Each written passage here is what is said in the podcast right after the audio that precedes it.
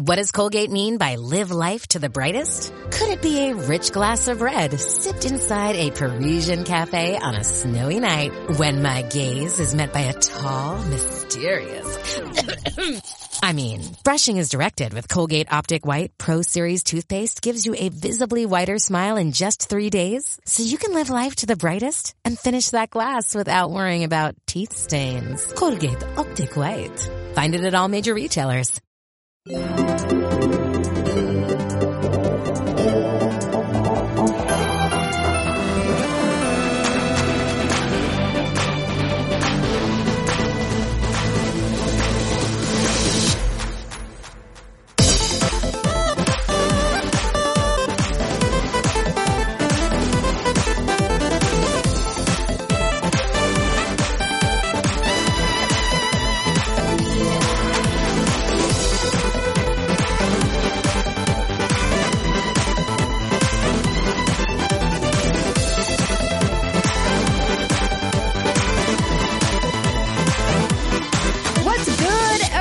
everybody? Welcome to another episode of the What's Good Games podcast, your source for nerdy video game commentary, analysis, and funny stuff.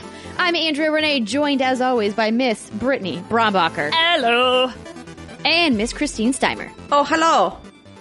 We're all desperately trying not to sweat too much. Actually, it's probably not hot up there in uh, Washington, is it? Ah, it's like 85 hot. degrees out. It's very hot. We're, So we're going, that is that is pretty hot. yeah, we're going through a little bit heat wave around these here parts, you see. And when you're on the second floor of a of a- your house, the one room their air conditioning does not supply to, a little toasty. It's a little musty. A little sweaty. Yes. I know that feeling because uh, I uh, we so graciously were gifted a very nice screen to put over the door so that I could leave the door to the studio open and not have bugs fly in as people saw the three bee? flies on our was that our anniversary stream? Oh yeah, those flies. I forgot about them. They were named Ed, Ed, and Eddie. They had a legacy in the What's Good games. They were like our first pet besides the daddy long legs, Kratos, that briefly lived He's still hanging yeah, around. what happened to Kratos? He's still Kratos? here. He's still there? Yeah, he keeps moving spots, but well, yeah, um, that's what I came in do. the They other day to to get some stuff out of the swag closet, and I was like, "Oh, hey, what's up, Kratos? Just hanging out." Boy. Boy, just hanging out here. Um, but it was it was misinstalled, um, and so I had to pull it down because every time I opened and shut the door, it kind of ripped at it a little bit. So uh, a new one has been ordered, and Nice. we're going to install it tomorrow. I'm very Hooray. excited about this. Little quality of life improvements. Exactly. Um, but we're glad that you guys are all here. Thank you so much for coming by the show. We've got some great stuff for you. Because it's the middle of July, the news is a little bit slim pickings, but we've been playing a lot of games. We've got some cool announcements about Comic Con and beyond. Plus, we've got that Captain Spirit spoiler cast in the third segment. That's right, the awesome adventures of Captain Spirit. I hope you've played.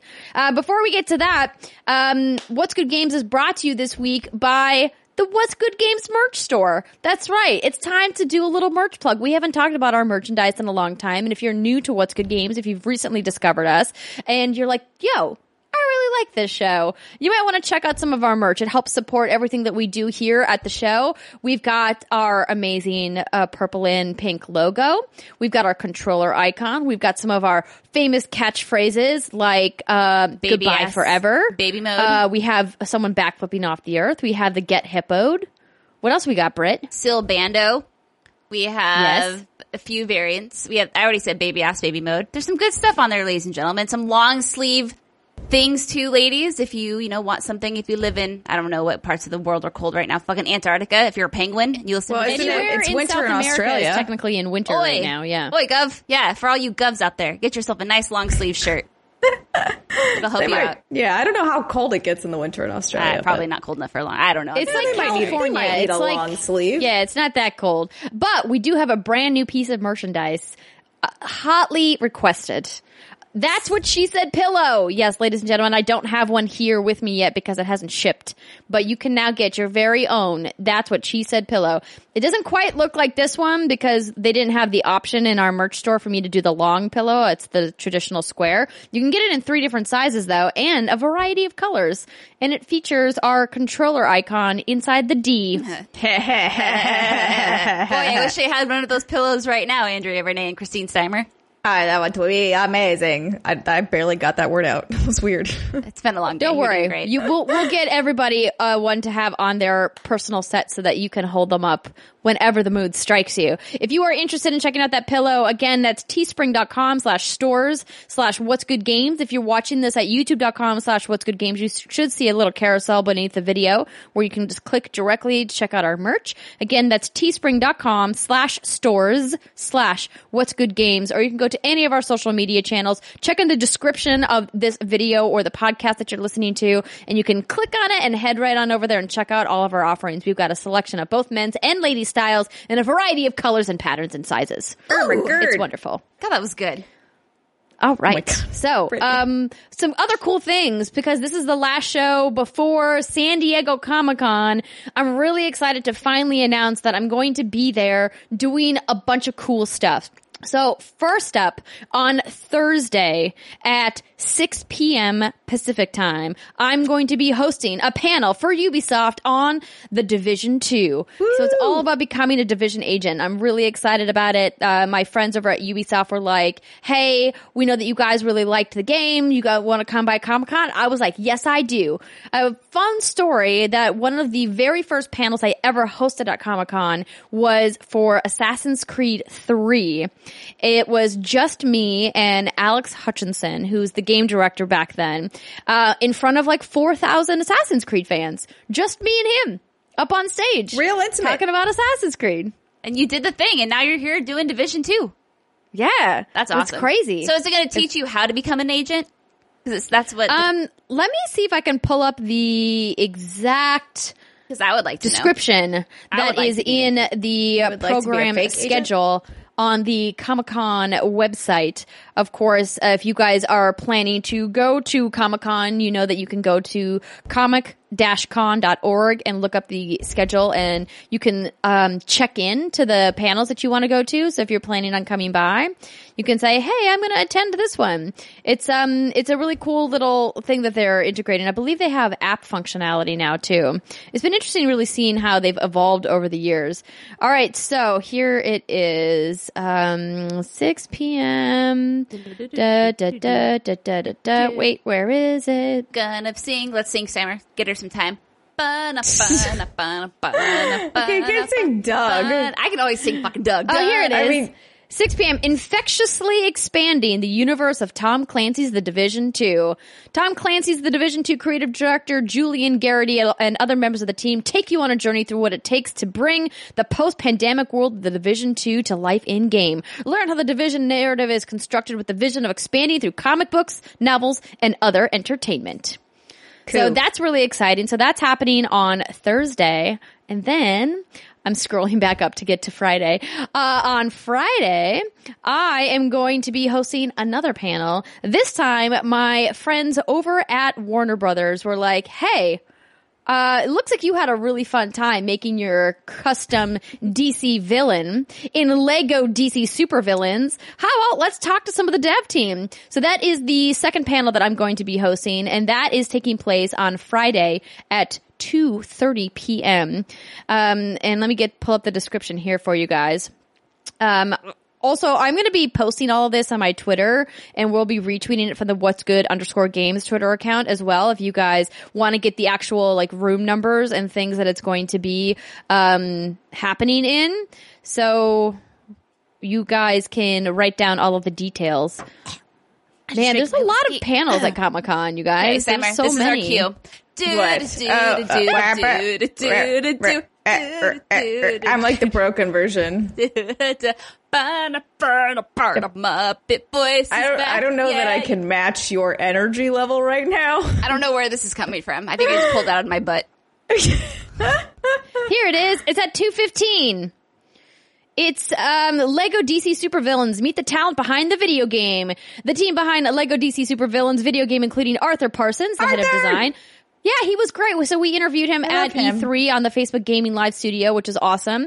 Plus, we got fan favorite Batman voice actor Kevin Conroy, along with Tara Strong, the voice That's of Harley Quinn. awesome. Julie Nathanson, the voice of Silver Banshee. Fred Tata. Ta, I always fuck- I always screw up his name. Uh, Tatasciore.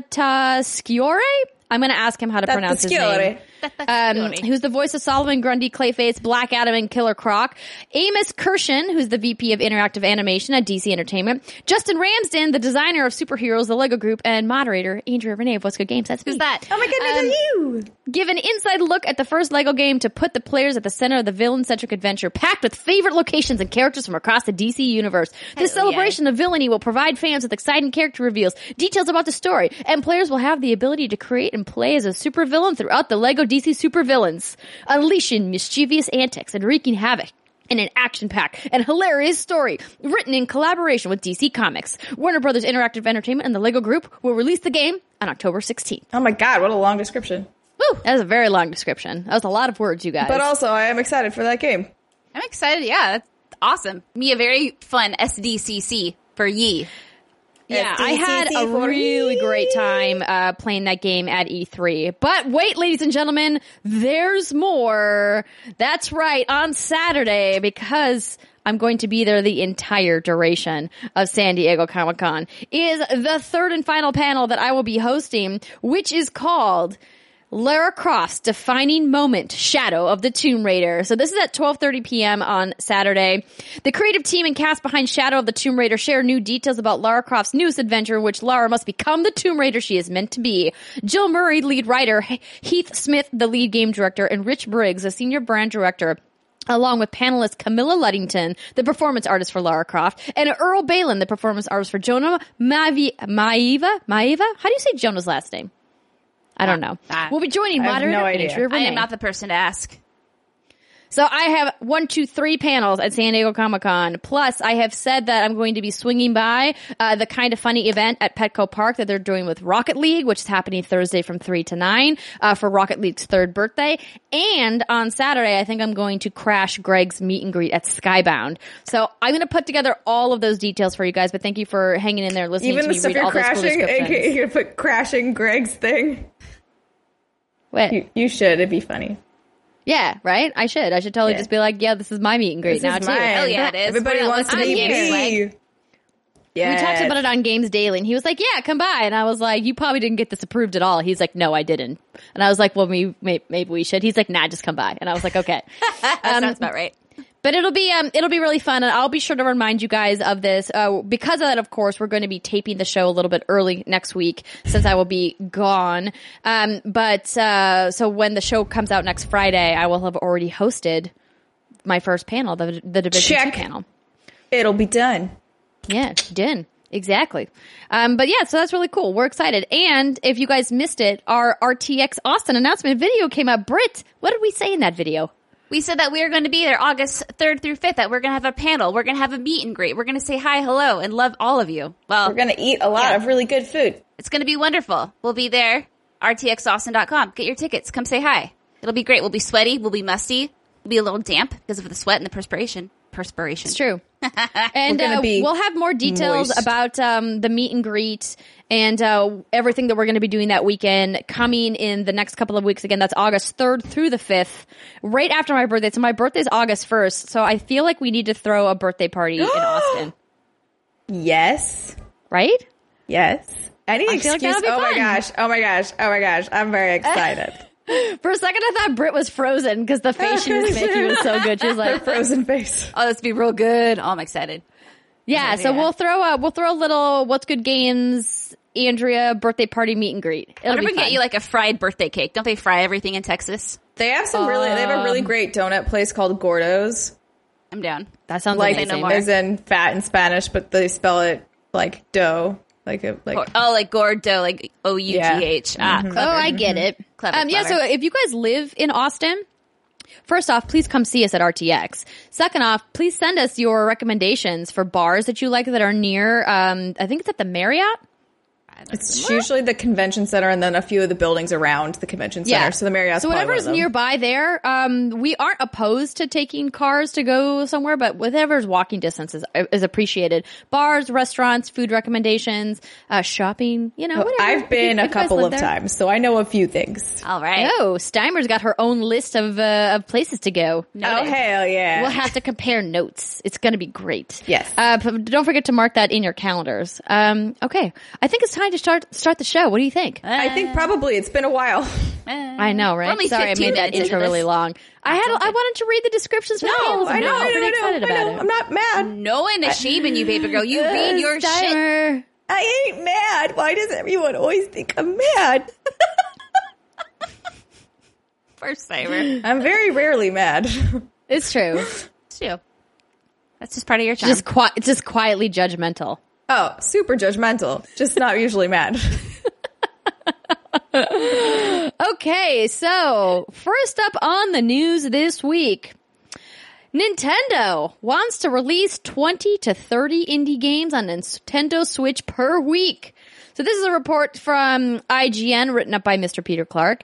And it reads, during its 78th annual general shareholders meeting at the end of last month, Nintendo executives faced questions about the future of Switch and specifically about indie games. During the meeting, one shareholder asked, indie games have become a hot topic recently as games made by small scale developers around the world with relatively low development costs. Um, how will Nintendo integrate these kinds of games into its future business strategy? Nintendo Senior Executive Officer Susumu Tanaka gave a surprisingly high estimate for exactly how many games the company hopes to bring to Switch.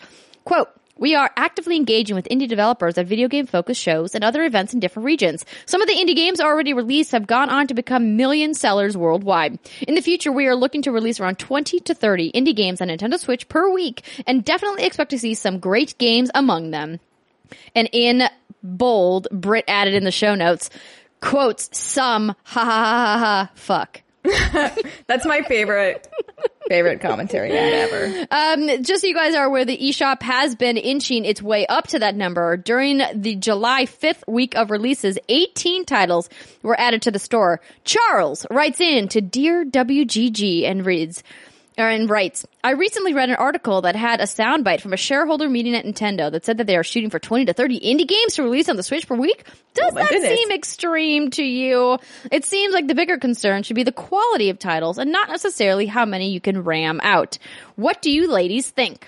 I agree. That seems like too many.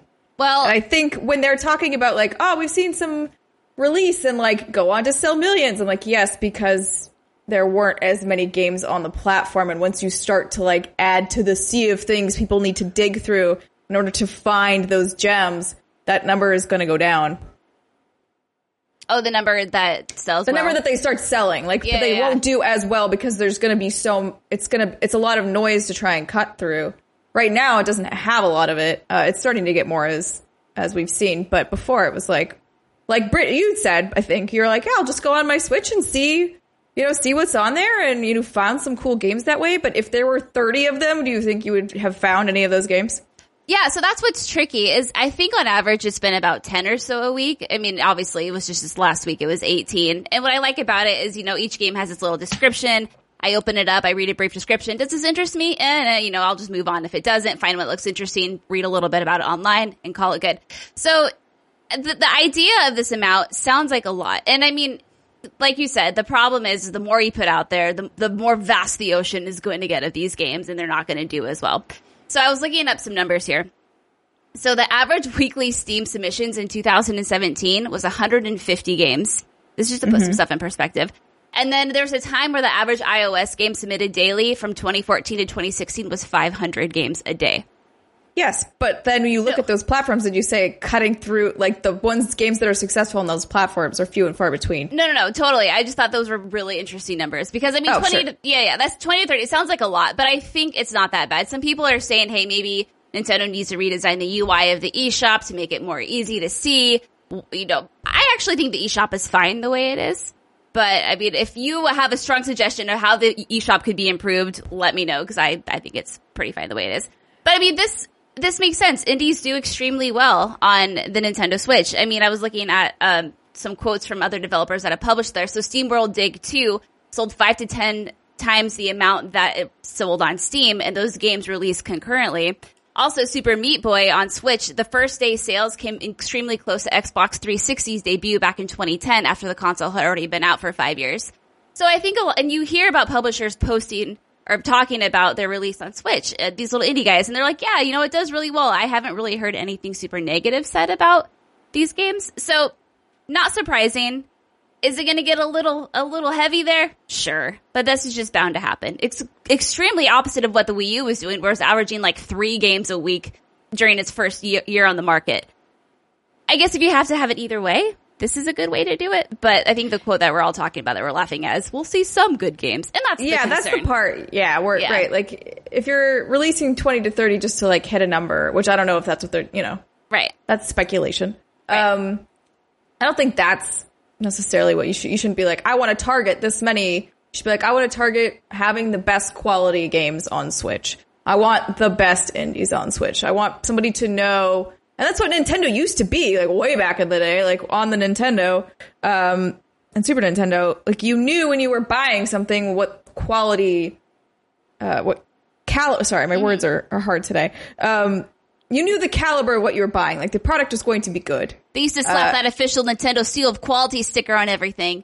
And then it- Exactly. And then, they got rid of the what was it, seal of quality, or they got rid of some sticker. then they were like, never mind. Well, whatever. We're in an era now where, first off, there's more good games being made than ever before, and I continually am amazed by the sheer volume of games that continue to find an audience. And so, 20 to 30 games a week, I agree, sounds like too much, but um, potentially those are if they're short games maybe th- they'll be they'll find an audience like for example when we were talking about our resolution somebody in the youtube comments on last week's episode mentioned that he has completed 15 games on average every month this year.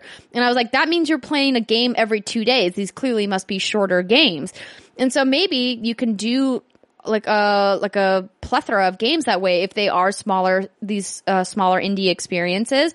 However, we're in this weird era where it seems like the platform holders are trying to straddle this line between curating the content on their platform and also making the platform open for everybody to publish their game on.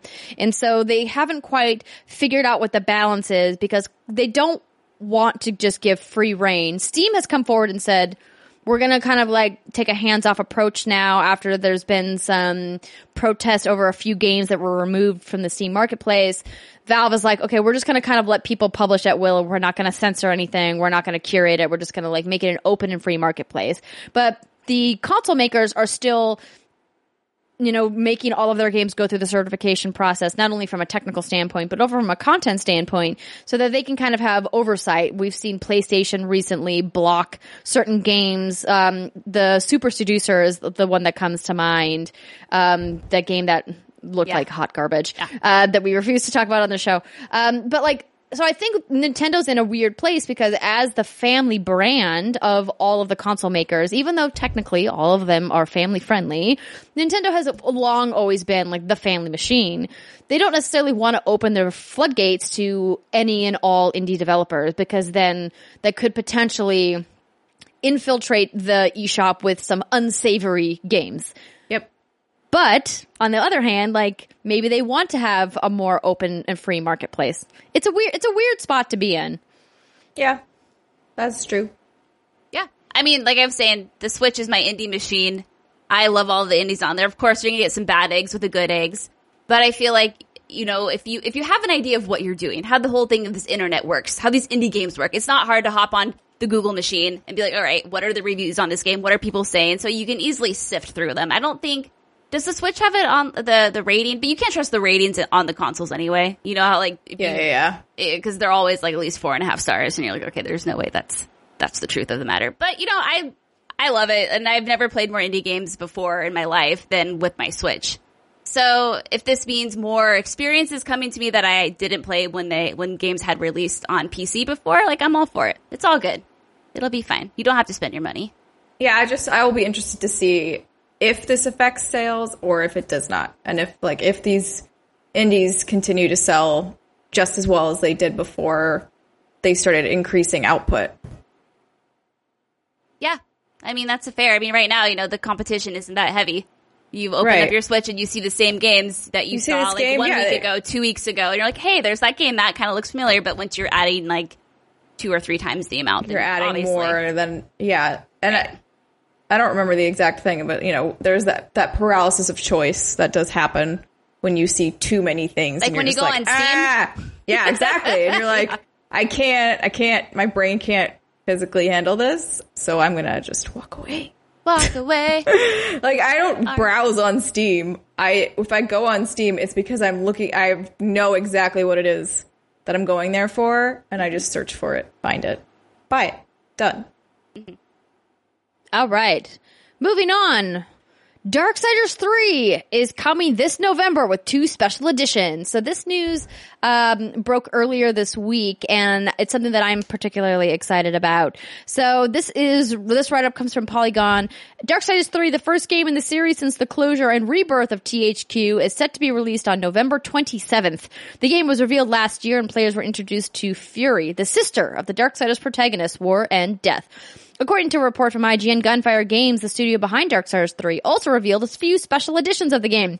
Um, so we've got the standard collector's edition that's 150. It's got a bunch of stuff, steelbook, statue, and then there's the Apocalypse edition that is four hundred dollars. This premium edition will come with three extra 11 inch statues featuring Death War and Vulgrim the shopkeeper, as well as the four, the four horsemen amulet and a 30 inch by 40 inch wall scroll. Which is kind of crazy, um, and it's going to be uh, released on PS4, Windows PC, and Xbox One. So I'm not. I don't want to make this too drawn out of a news story, but I just am excited that it's happening this year. Um, I feel Are you like getting the four hundred dollar version? no, definitely not. I mean, like, if they send it to me, I will be very grateful and thankful, but they won't. But like, I just, uh, I, I look at how many, I have so many toys on, on set already. Where am I going to put four statues? My house. That's crazy talk. Yeah, Brit. Um, but the gameplay that IGN revealed back in May looks beautiful. I'm excited to play as Fury. I think the Darksiders franchise is underloved. Um, and I feel like if you have never played and you're interested at all in third person action adventure games that have some really great RPG mechanics, you might really like this game or this franchise. And you can play it on, I believe it's on, available on Xbox One in the definitive definitive edition i think that's what it's called um, on both on xbox one and ps4 and pc i'm not sure if it's on backwards compatibility or not if you already have it but it's great i'm definitely looking forward to going back and uh, jumping back in um, ahead of november to kind of get a, a nice refresh but i just wanted to let you guys know that that release date is out and i'm pumped about it um, you neither of you played any darksiders right I played. I dabbled. yeah, I dabbled in the first one um, in like 2010. I think it was February of 2010. And what I was really interested about at the time was everyone was talking about how it kind of reminded them of Zelda. And I was like, all right, that's all you got to say. I'm going to hop into it. And I started playing it. And then for some reason, I stopped playing it. I don't know why. But I think this is a series I would really like. I just have to, you know, sit down and actually play it. Now, Andrea, did you ever think you were going to get this game when THQ shut down in 2012? No, I honestly like I did. I thought the Darksiders franchise was done after mm. Darksiders two, and after everything that happened with THQ, I was like, that's sad, but just you know, another loss in the gaming industry of a franchise gone, like Kingdoms of Amalur. Oh, Like, yeah. I would love for that to come back. We've talked about that before, but that's never happening. Um, so I thought this, so when this was announced and it was revealed, I was like, OMG. Because it was a game that when I played it, I didn't think that I would like it either, but then I just got like strangely hooked on it. And I really enjoyed it. And I haven't seen anything of this game. I didn't get a chance to check it out at E3. I don't even know if it was there. Uh, I don't know. I haven't gotten a chance to play it. And all I've seen is what's available online that everything everybody else has seen. But I really am hoping that before November, maybe at PAX West, we'll see them do uh, like a, a, a nice chunk of gameplay or some more details, maybe a panel or something.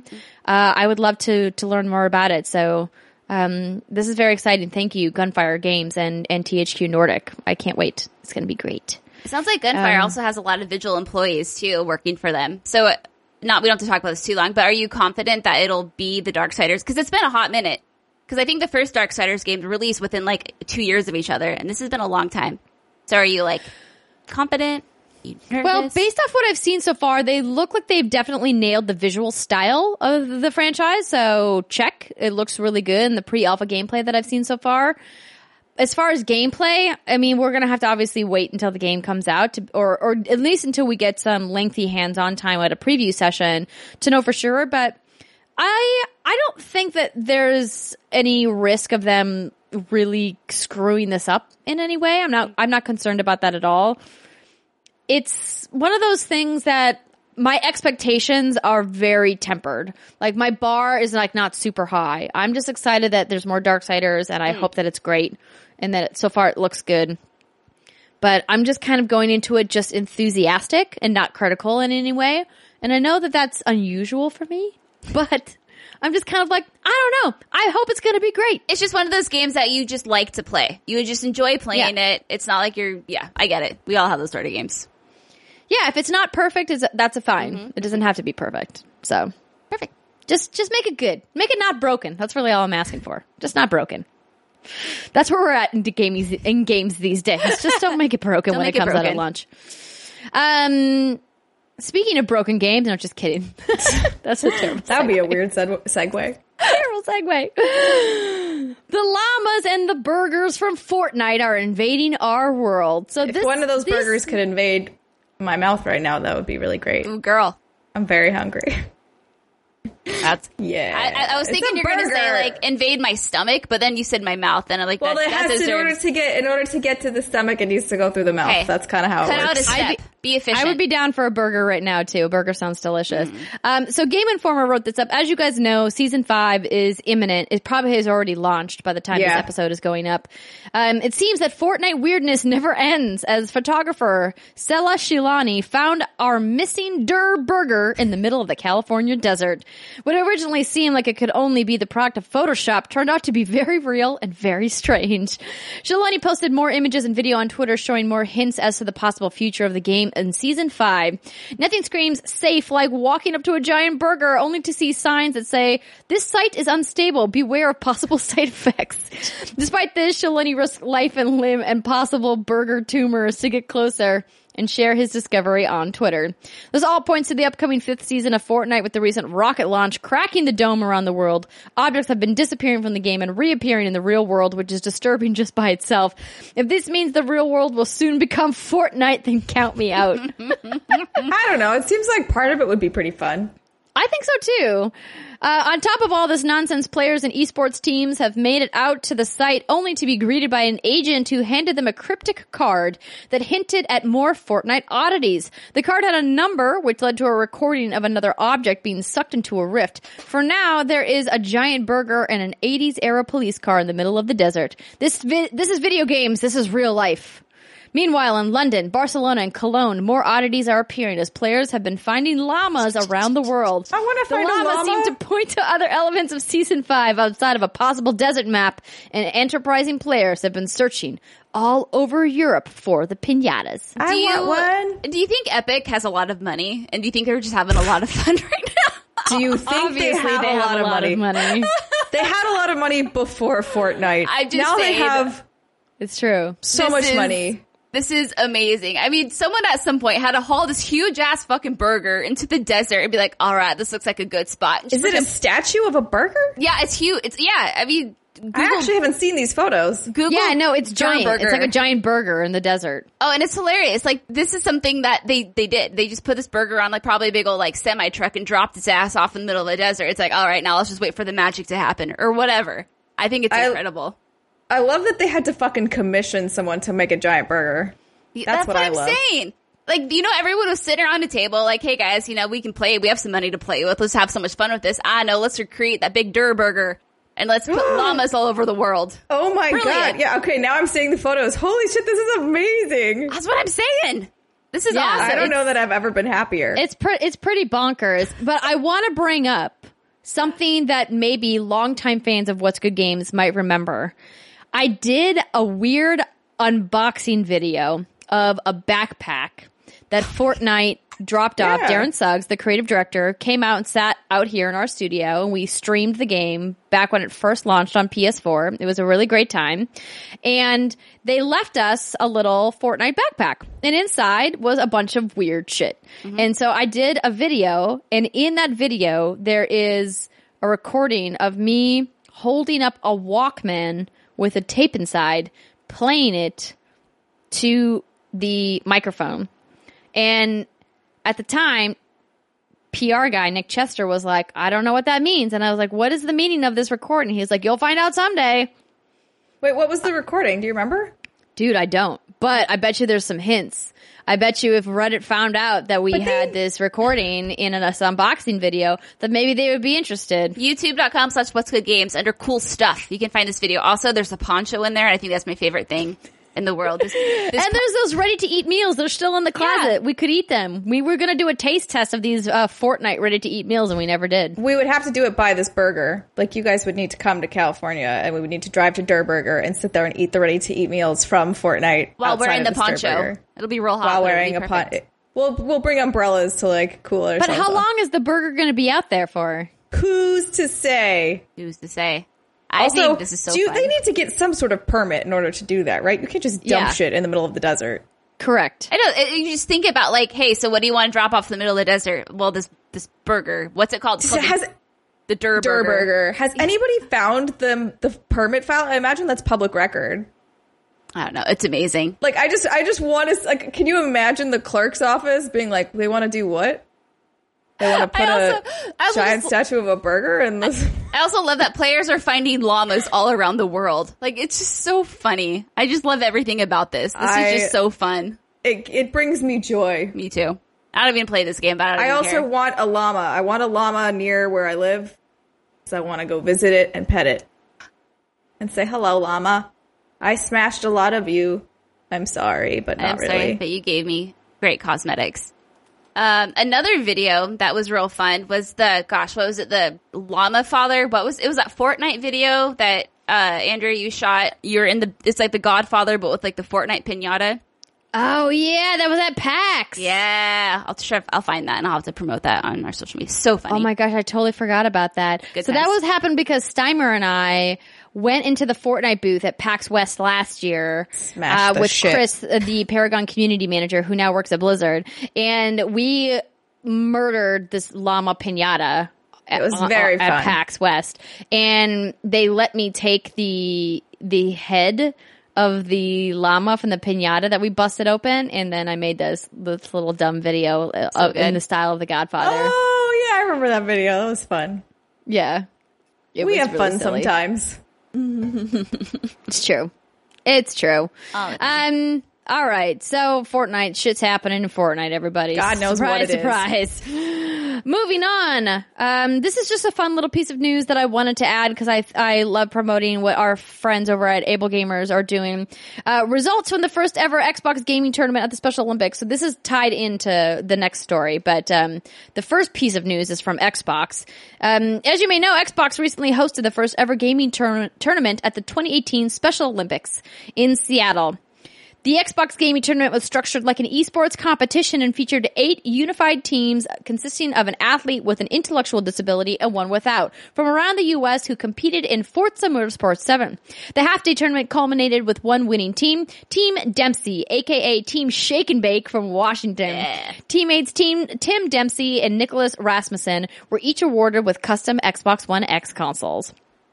Um, and I bring this up because Xbox is also partnering on another esports initiative with Able Gamers, who announced a new expansion pack, which is part of their program to bring assistive technology to gamers with disabilities around the country to New Orleans. And they have partnered with Xbox for an upcoming esports tournament for Halo and Gears of War. And so the headline, of course, Able Gamers Foundation and key partners donate $10,000 in assistive gaming equipment to children's hospitals in New Orleans. And they are going to be bringing some of their awesome gamers to the esports tournament in New Orleans as well. And I just wanted to say, uh, congrats to Steve and Mark and all of the folks over at Able Gamers. They are doing fantastic work with their expansion packs. And New Orleans is, um, a great place for there to be one because I think it's traditionally an underserved community, uh, not just um, in that state, but just in the South overall. I feel like a lot of gaming conventions are always on the West Coast or they're in New York, and it's great to see that Xbox is bringing this awesome tournament and the expansion pack into uh, New Orleans. So, congrats to Hell those folks over there. Um, and then lastly, rounding out the news for the week is some uh, announcements from the ESA, the Entertainment Software Association. Electronic Software Association, like- Entertainment Software. I think that's what it is. I don't know. Actually, it's a great question. Um, Pretty let me look that it's up. While we do that, they sent like me an email electronic. saying that E3 was pretty big this year, you guys. Really, really big. In fact, there were not only over 69,000 attendees at E3 this year, but Sixty-nine thousand. nice. 69,400, I think was the exact number. Uh, there were more than 15 million tweets during the show. More than 4.4 million people watched the E3 press conferences on Twitch. The E3 Coliseum had 3.4 million video views on Facebook Live, Twitch, YouTube, Twitter, and Mixer. And E3 generated more than 15,000 printed articles and was covered by broadcast media in 19 languages around the world. There was a 94% increase in tweets and almost 70 million views of E3's top trailers.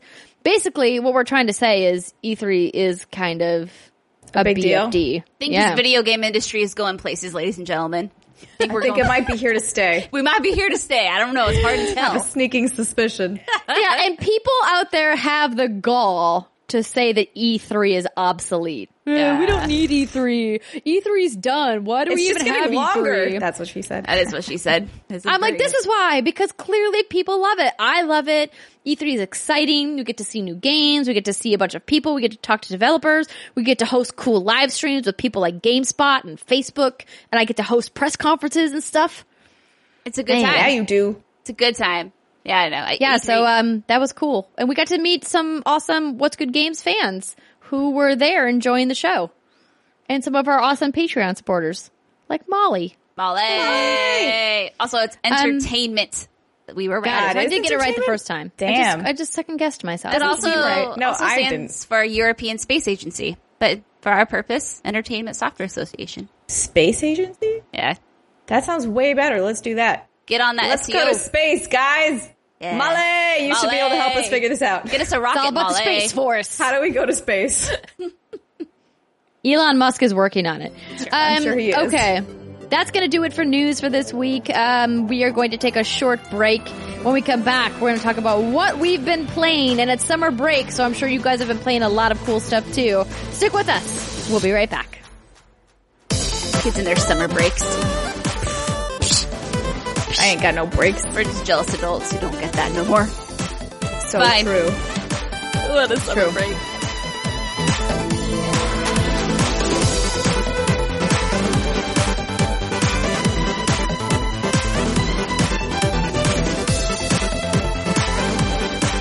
Cool. You guys ready? Uh-huh. Yeah. Let's rock this bitch.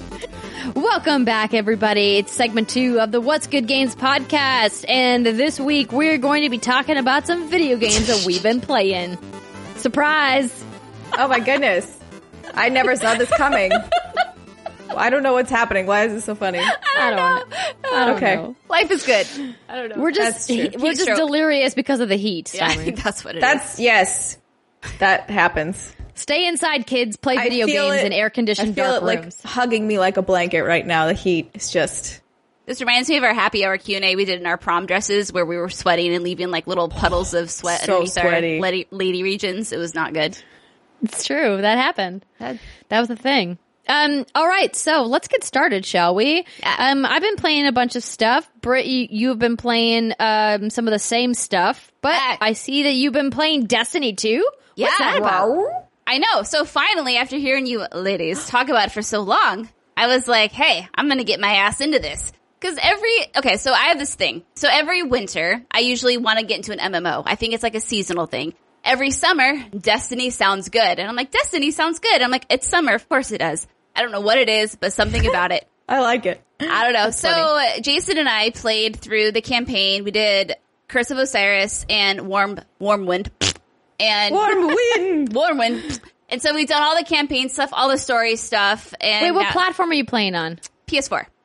I've added Destiny I was without about to me? say, I've added She- both of you. finally added good. me, and I was like, "Holy shit! Has hell frozen over?" Well, I had to scroll through a whole bunch of names, and I found I, I, I sorry to everyone who sent me a request. I'm awful. I'm terrible. If I can't even add some of my two very most dearest friends, don't take it personally. It's true. Yeah.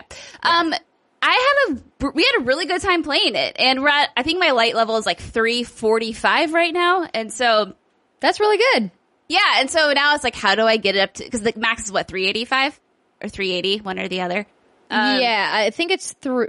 I should know this off I the think top it's of my head. I think it's three eighty five. Where's Zyger when you need him? Zyger? Light Um, level. And we're having a, a lot of a lot of fun with it. To me, it just feels like you know Destiny. I like doing the community events and the heroic events. And we did a strike. We tried a nightfall strike, just the two of us, and we were at it for an hour, and we died. And I felt like I lost an hour of my life that I'll Oh, never get yeah, you have to go in with three for Nightfall. Yeah, we did Um, real good. We were at uh very like the very end, and then I mean, granted, it takes an hour, and we had no points by the end of it because we sucked so bad. But I really enjoy Destiny 2. It's really fun. I like some of the MMO elements of it. You know, you see other people running around, you see what other gear people are getting. It's just fun to see people having dance parties. And the gameplay obviously is wonderful. I like how there's always a wide variety of things to do, whether you want to find Cayde's chest or find some events or do some adventures again. There's always stuff to do. I want to say I love the characters also in Destiny 2, and I think it has much more personality than the first one. And I think, from what I remember, I feel like we're seeing more of these characters. I just wish there was more, and the storytelling always seems like is in such little bite-sized pieces that it never really Yeah. flows. Right. And I was telling Jason this, I'm like, man, like what I would give, like my left ovary and half of my right ovary for like like a 15 hour like just fluid destiny story where you get to see these characters and see more of their personality and see them interact because they're so well done and every time they speak i feel like you have so much depth to you but i'm not seeing it so Yeah. yeah, and i mean that's just a testament to how great the writing is i just wish there was more of that I know Destiny isn't the right game probably for this, like complaint. It's not even a complaint. It's just a wish for more, I guess. But, uh, I'm really liking it. I'm having a lot of fun. I just don't know how to get better gear. Like at this point. You got a raid, girl, and you know who's Oh. there for you, the What's Good Guardian. So the max light level is 380 with mods. You can Mm. reach 385. Um, and so I am happy to shepherd you through the raid. Um, we've got a great crew. Um, we've got like Drew and Kayla, Lane, and a bunch of other people who, um, are up for raiding. And, uh, you do have to be, I think, 360 minimum, but the easiest way to get ready for raiding is to run strikes. So let me jump in there with you. Steimer can jump in. We can like fire team up. I'd have Just to re-download run, this game. run the strike playlist. So you pop some fire team medallions. You, you know, get some Vanguard tokens and also completing those weeklies, those weekly, um, goals that are in your director are really going to give you the engrams that drop the high level gear that you need to help progress. It is a slow grind up there. I'm not, I'm not going to pretend like it's not, but it's fun. It's a fun grind. yeah, it's really And- fun. And also, I'm happy to bring you into the Crucible because you can Oh, get boy. some really good rewards in PvP too. LOL. I'm a, I'm that I'm that person hiding behind some sort of structure and just hoping and praying that I don't get popped. I'm so Pop, I, pop. I am so bad at PvP, but I have so much fun playing. Not but, PvP. but the good news about Destiny PvP is that I feel like it's more approachable than some other first person shooter PvP because they um they even everybody out unless you're playing Iron Banner like Mm. all of your leveled gear is kind of flattened when you're playing in PvP which is nice so if I have a really high powered gun it's not going to do more damage than your gun for example um again unless you're in Iron Banner but what that's great about that is it makes it a little bit more approachable for people who are like you jumping back in in preparation for the you know the Forsaken expansion that's coming in the fall. Or people who just missed out the first time and are like hey a lot of people are talking about this. My friends are playing. Maybe I want to check it out. Mm-hmm. So I'm really glad that you're playing. I actually am really looking forward to getting back in.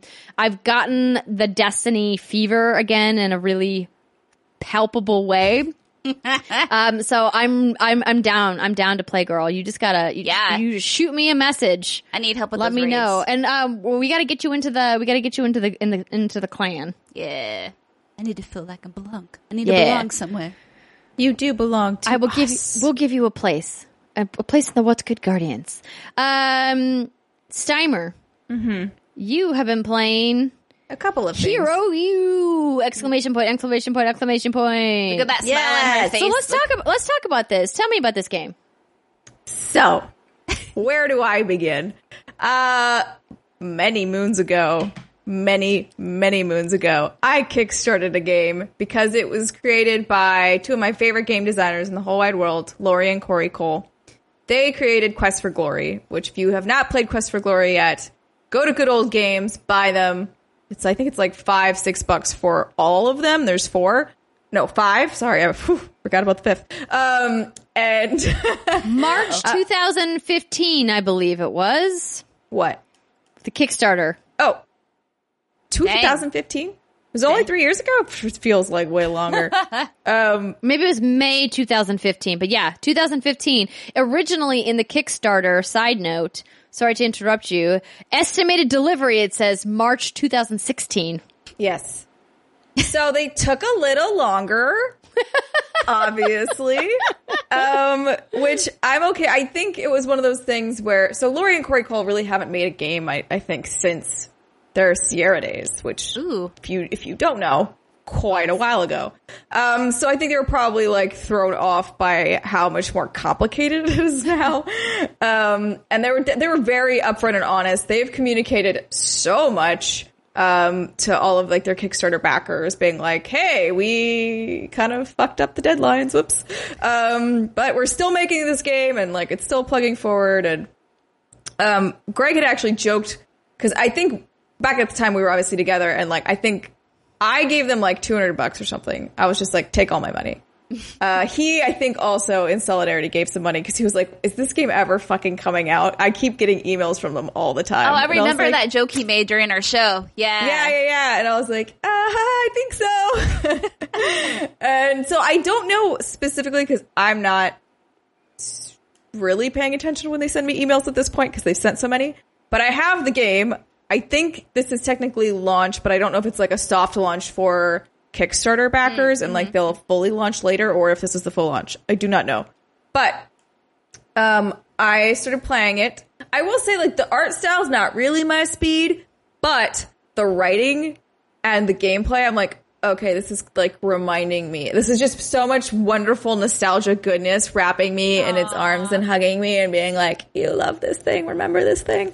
And I'm like, yes, I do. This is amazing. And what's interesting about it is they've taken their old formula and sort of expanded on it a little bit. So before, if you have no idea what Quest for Glory is, it is an action adventure game, is what I would call it. I'm probably like one of the original action adventure games.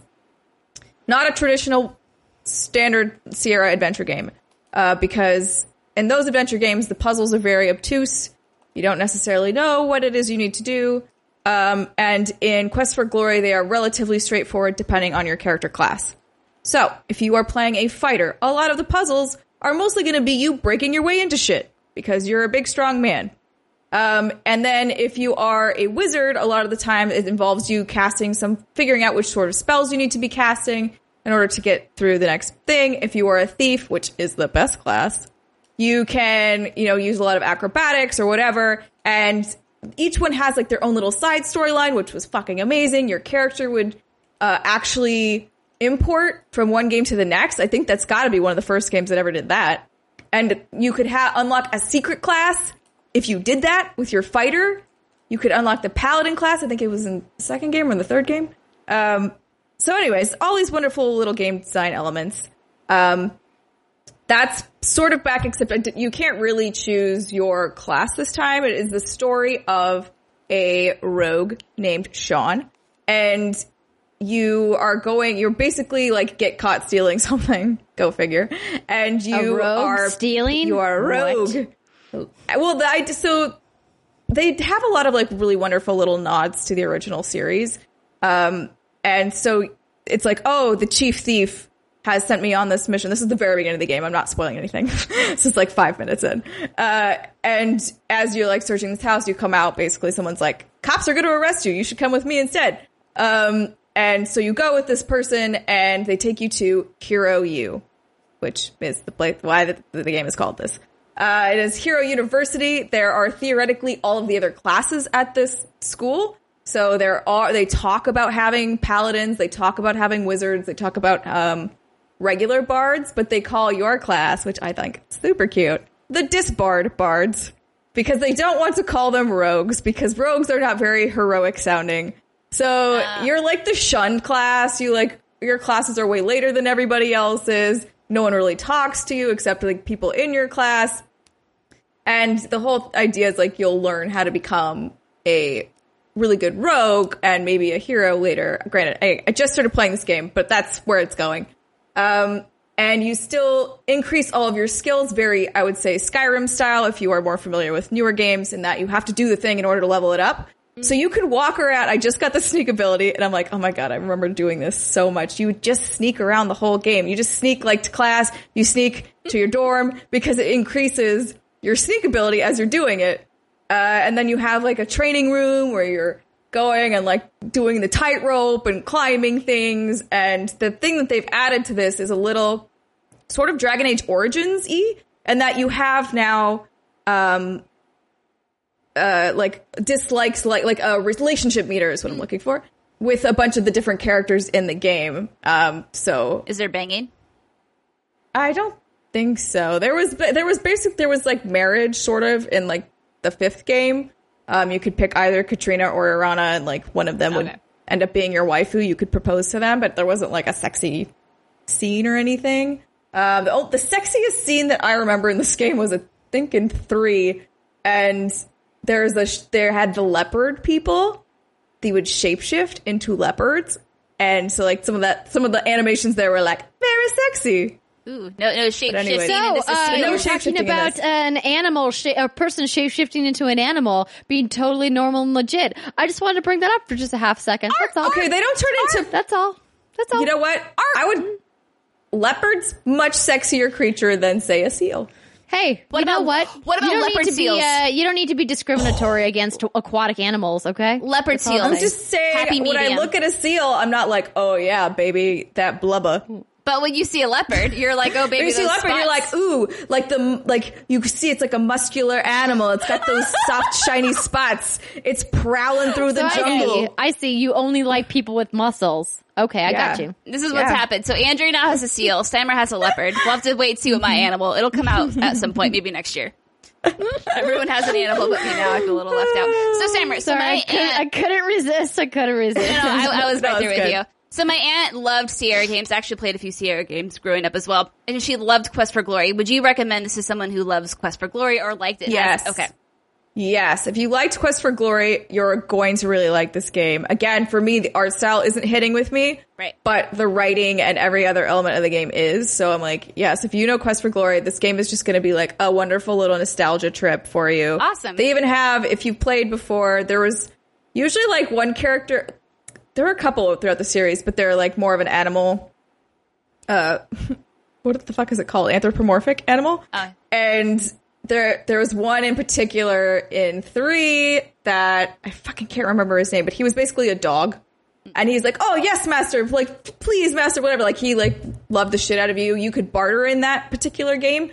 So, and you could get him down to paying like one cent for meat from him when it's the original price is like thirty or forty cents, and you're just like, "No, you take you take this penny." And he's like, "Oh, thank you so much." and you feel like shit when you do it, but you also don't want to spend your money on it. So you're yeah, like, but you "Eh, got a bargain. yeah. Um, so there's like there's a character that I just found that really reminds me of that, and I thought it was really sweet, and it kind of was like there's a lot of little touches here. Where if you've played those games, like you'll feel right at home. Now, is Quest for Glory where you had your husbando that you thought was really, Yes. really hot? Okay. I mean, you are the husbando. You are, that's right, that you game. are the husbando. Okay. You are so, a hunky blonde man. So I'm looking at this art, world. and it's not pixel style. Would you have preferred that it was more pixely? I would have preferred maybe like because so originally it, I think it was more painterly like a 2D game, which mm. was it was going to be more like the originals, and then Got they it. They changed it as time went on, which also is why the scope increased and why the game was delayed. So now it's 3D art, um, and I don't even know how to describe the art style, like sort of cartoony, but not. Yeah, I'm looking. Yeah, that's a good way to describe it. Uh, Well, I love watching you talk about this game right now, youtube.com slash what's good games, because she has just been smiling this whole time. Salty just Sal- feel good. smiling Salty Steimer. No, I love it. It's your Yeah. your your excitement is contagious. I'm excited, and I want other people to buy this game because selfishly, I'm just like I feel, I feel for that development team, and I'm like, don't lose your house over this. Um, is it on PC only? Do you know? Um, I believe it will be for now. It's Steam and GOG, I believe. Okay, cool. Maybe it'll come to Switch as one of their 20 to 30 games. Who knows? Maybe. Who knows? Not me. Well, Sorry, I've been talked a lot, but- playing. um, just kidding. Uh, Steimer, is there anything else you would like to talk about for Hero U? Not yet, because again, I just scratched the surface on this game, but I was just so thrilled that it's like finally in my hands and I Hell can yeah. play it now. Hell yeah. Go forth, young Andrea. Tell us what you have been playing. So, um, I downloaded a bunch of stuff on my Switch because I was traveling uh, to and from Chicago for the Fourth of July holiday here in, in the United States, and so I wanted to try uh, a bunch of stuff. So I downloaded Limbo and Inside and Crash Bandicoot, and I ended up playing Zelda. Wouldn't you know it? Um, so here's the thing: like I have been wanting to just like finally like finish off the Divine Beast and go and beat Ganon and just get it done. So I did.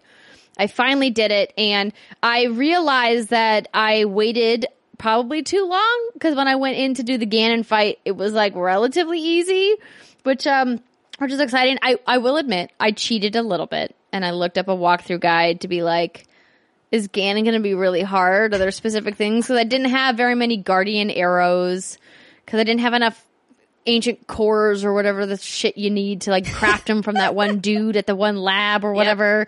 Um, so I was like, what do I need to go into this fight? And then I ended up only needing like two or three ancient arrows anyway, because I just used the master sword the whole time. But I have to go back and actually find the Hylian shield because I, I missed that room somewhere. Hylian.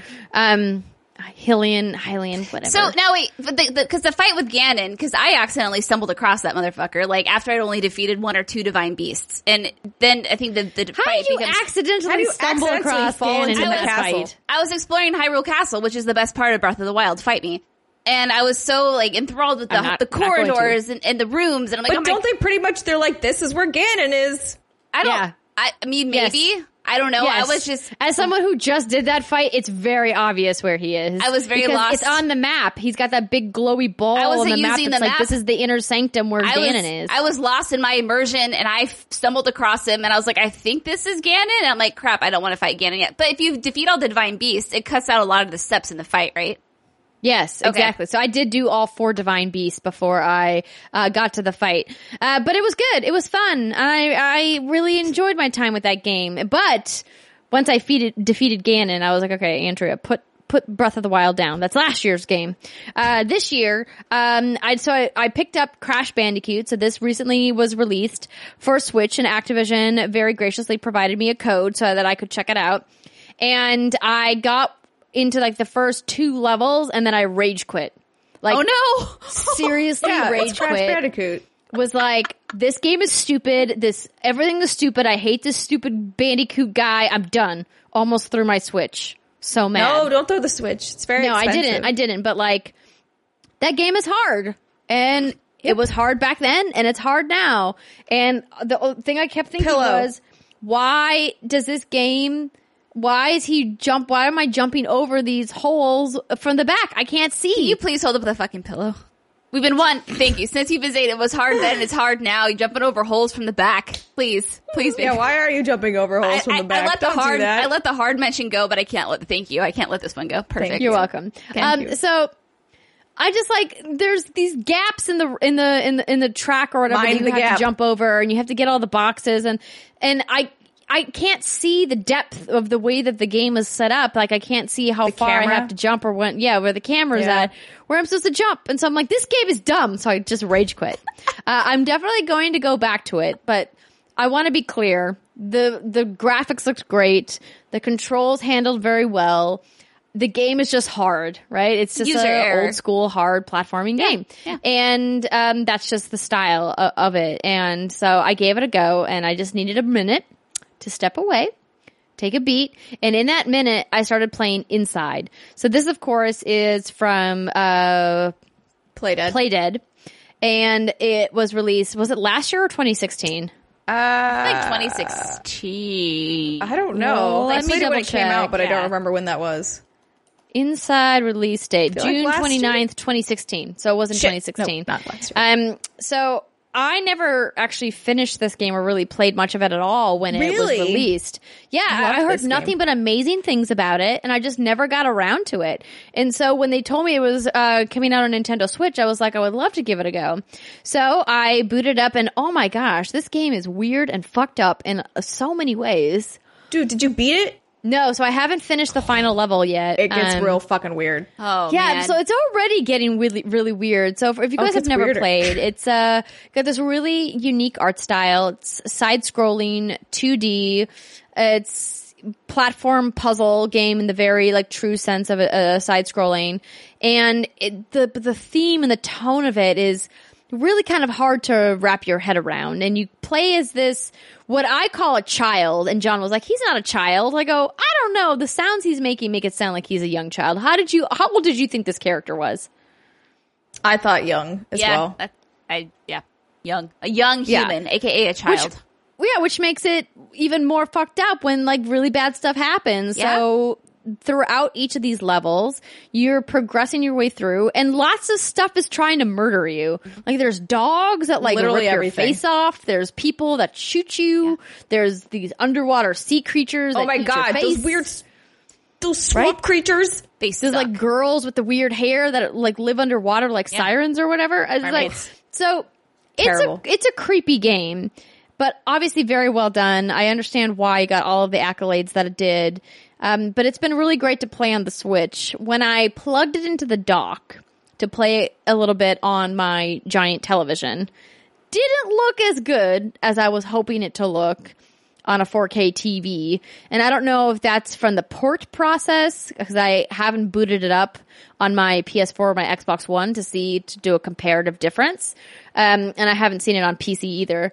But on the small handheld um, screen, looks great. Uh, on the big screen, looked just okay. Just just have to throw that out there, but otherwise the game played great. It's perfect for Switch. This is exactly what we were talking about in the news segment where we were talking about indies on Switch. That this is just like such a great platform to bring games that maybe people like me missed if you missed it when it came out on Steam or if you missed it when it came out on Xbox or, or PlayStation. Uh, Switch is really kind of highlighting some games and giving them like a, a second wind, so to speak. So really enjoyed my time with Inside. But what I've been really sinking a lot of time into is the division. So because I had this awesome opportunity to work with Ubisoft for the division 2, I was like, you know, I should freshen up because it's been a hot minute since I've picked the division up. I know that they, their team has been really great about making updates and uh, really kind of making that game almost as a games of live service, very much like Destiny in the sense that you know that we're gonna add new stuff and do all these patches along along the way. So I was like, you know, I should like freshen up a little bit before Comic Con, and man, I'm hooked yeah, it hooks you real quick, doesn't it? they they've made some really great improvements since I played last, and it's been re- it's been really fun, and I've been having a really good time um, going through. Now I haven't played much with other people. I've been doing most everything solo, but man, that game is way better when you matchmake with people. The missions are just easier. It's more fun. So right now, even though I've had um, some great people reach out to me from the community because they saw me playing on PSN and they were like, "You're playing the division. Let's play." Um, I wasn't at a point yet where I, where I was ready, but I think I'm ready. I'm ready now. Good save. You almost Um, lost your computer. I almost dropped my computer. Um, to, to play with people, but I did some random matchmaking and I had, I had some pretty good experiences with the matchmaking system going into some story missions, but man, that game is still brutally difficult and so many of the enemies are still very bullet spongy in a way that's incredibly frustrating. So I, my, my new tactic now is just to over level myself doing side content, side missions, encounters, etc. And so I make sure I'm at least one or two number levels ahead of the mission or the encounter I'm going into. So that way I don't get my ass kicked because there was this one side mission where I could not kill this one guy. He had two lieutenants and then you had to take him out. Took out the two lieutenants, no problem.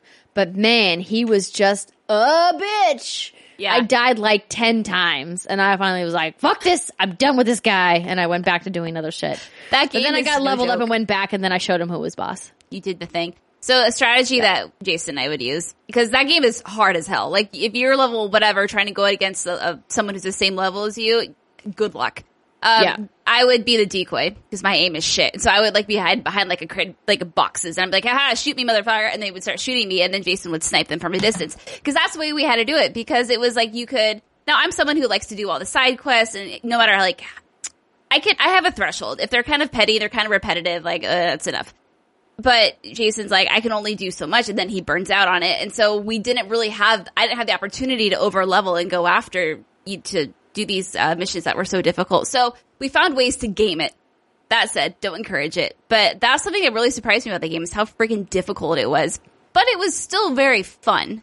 It wasn't, I mean, they were a little bullet spongy, but it was still fun to try. I think it's probably because we were playing together, fun to strategize and come up with ways to like flank or use your specials or use, you know, like the um, med kits that revive you if you're, if you're down. Those are essential. I, I had a really good time with Division. I think I'm lucky because I hopped in when it was at a point where it had been tweaked. Because I think Steimer, you were saying that you started playing it. I think you were playing it earlier on when it launched, and it didn't. we played you. at we played at launch. Yeah. I don't remember it being super hard, but I also I was also not playing alone. Mm. Uh, I don't remember if it was definitely me and Greg, but I don't remember if we had another person as well, like squatting up. But we never had we never ran into too many problems. I don't at least I don't remember. Yeah. that being my experience. Um, and yeah, I just kind of like we just kind of burned out. Eventually, it was like, all right, meh, like s- similar content. I'm gonna be wearing a parka. That kind of kills it for me. Well, I mean, and it was funny because I, I know that you've brought up the customization options and I know that the team has clearly added in extensive customization options since launch. And there's a lot more things that you can buy with real world money that you can buy with in-game currency. And so I've been really able to pick up an, a, lot of items just from helping civilians is really where I find my most cosmetic items I get. So they'll be like, here, take this pair of pants or here, take these boots or this parker or whatever. Here's a water bottle. Give me your pants. man. yeah, exactly. Hey, thank you for the soda. I'm going to give you a jacket now. Um, and I was like, this is not an even exchange, but I will take it. And so it's, um, it's been interesting really kind of looking at how they've really expanded customization and particularly because it is a third person game. And so you see what your character is wearing.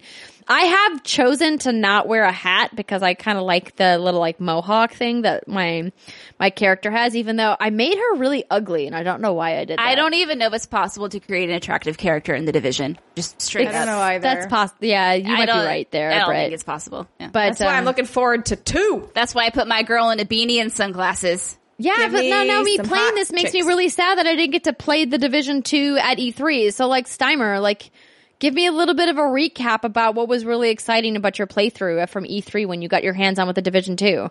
It looked crisp. That was like the, love that was the word that like came to mind as I was wa- looking at this game. I was like, this looks crisp as fuck, like beautiful. I, in that like so many little details throughout the world. I feel like you can see like the branches of the trees really well and whatever. Granted, I don't remember what it was running on. They Do were playing Brett? it in 4K. I remember because every time Ubisoft has demoed their new games, they're always demoing them in 4K. Right, but I don't remember what it was running on. You could Oh, also probably PCs, right? run in the grass and the grass would fold and you could like The to- trace your name out. I was like, damn, that's It was sexy. so beautiful. But then also the shooting was just as fun as I remember because I never had a problem with the mechanics of the division. It was just more of like I need more of a variety of things to look at and then more of a Do. variety of things to do. And I think that the new area is really going to provide that because I love like that it's like jungly, but then not jungly because it's Washington DC, and so like you see the buildings and I don't know, just the way there's something about the art style that just is really visually appealing, and you kind of look at it and are like, I want to be there, even though I know that this is a shitty situation. like nothing good happens here, but I want to go to there and I want to be in it. And we played through this one demo section twice, I believe they give you. Like the first is just like refresher, remember how this game plays and controls, and then you go through the level again and you go through it way faster because you're like, ah, now I'm really good at this game again. Um, and I played as the class with the heavy crossbow. Britt, what did you play as? I had the drone. No, no, that's not the class. I don't know. Because I think, no, no, no. In order to use the weapon, you have to collect the ammo for it, right? Your special Mhm, yeah. weapons. And There's I, heavy, heavy ammo. maybe it was a sniper. I don't remember. All I know, no, it was the one that requires precision because I was like, oh, this is just perfect for me. because I, I don't do precision. I think it 'Cause could have been not the, yeah, yeah, it could have been the hunter. I don't know whatever one it was. Um, but Well, I- it would not have been the crossbow. The crossbow is more of like a a bomb firing off. Like you shoot the arrow and it's an It's It's an explosive, arrow. tip crossbow, right? Yeah, it was really fun. yeah, because then the because the, some of the guys in the demo are the really big armored ones, but a couple of bombs, man, that armor blows right off. yeah, I'm so excited for that game. I'm super excited. I am. I was just playing it, and I'm like, I can't wait to just run around this with uh, with Britt and Andrea because I think it's going to be so much fun. And now that it's summer, you have even more customization options in terms of like outfits, and I can make my character hopefully look really cool, and this will make me very happy inside. And bunnies and snowflakes and all that fun stuff. Yeah, and after seeing just how impressed I was with the customization options in Assassin's Creed Origins, I really am looking forward to what they're going to bring into the Division 2. But I've been really enjoying my time, um, just, you know, kind of making my way through. I still am very hesitant on the Dark Zone. PvP is just it's it's such a it's such a weird style of PvP and I know that there's like a lot of like trophies and achievements and other benchmarks in the games that are associated with doing stuff in the dark zone and I'm kind of like I don't want to go in there even though I know that there's some good gear to be found in the dark zone. I just the idea of like having to be like become a, like a rogue agent and like kill other agents. I'm just like, ah, I just want to kill the bad guys. I don't want to kill other people. well, know? other people are the bad guys in this game, but yes, I know what you mean. I know, but like your friends that go in with you, your friends, air quotes, can turn on you and kill you.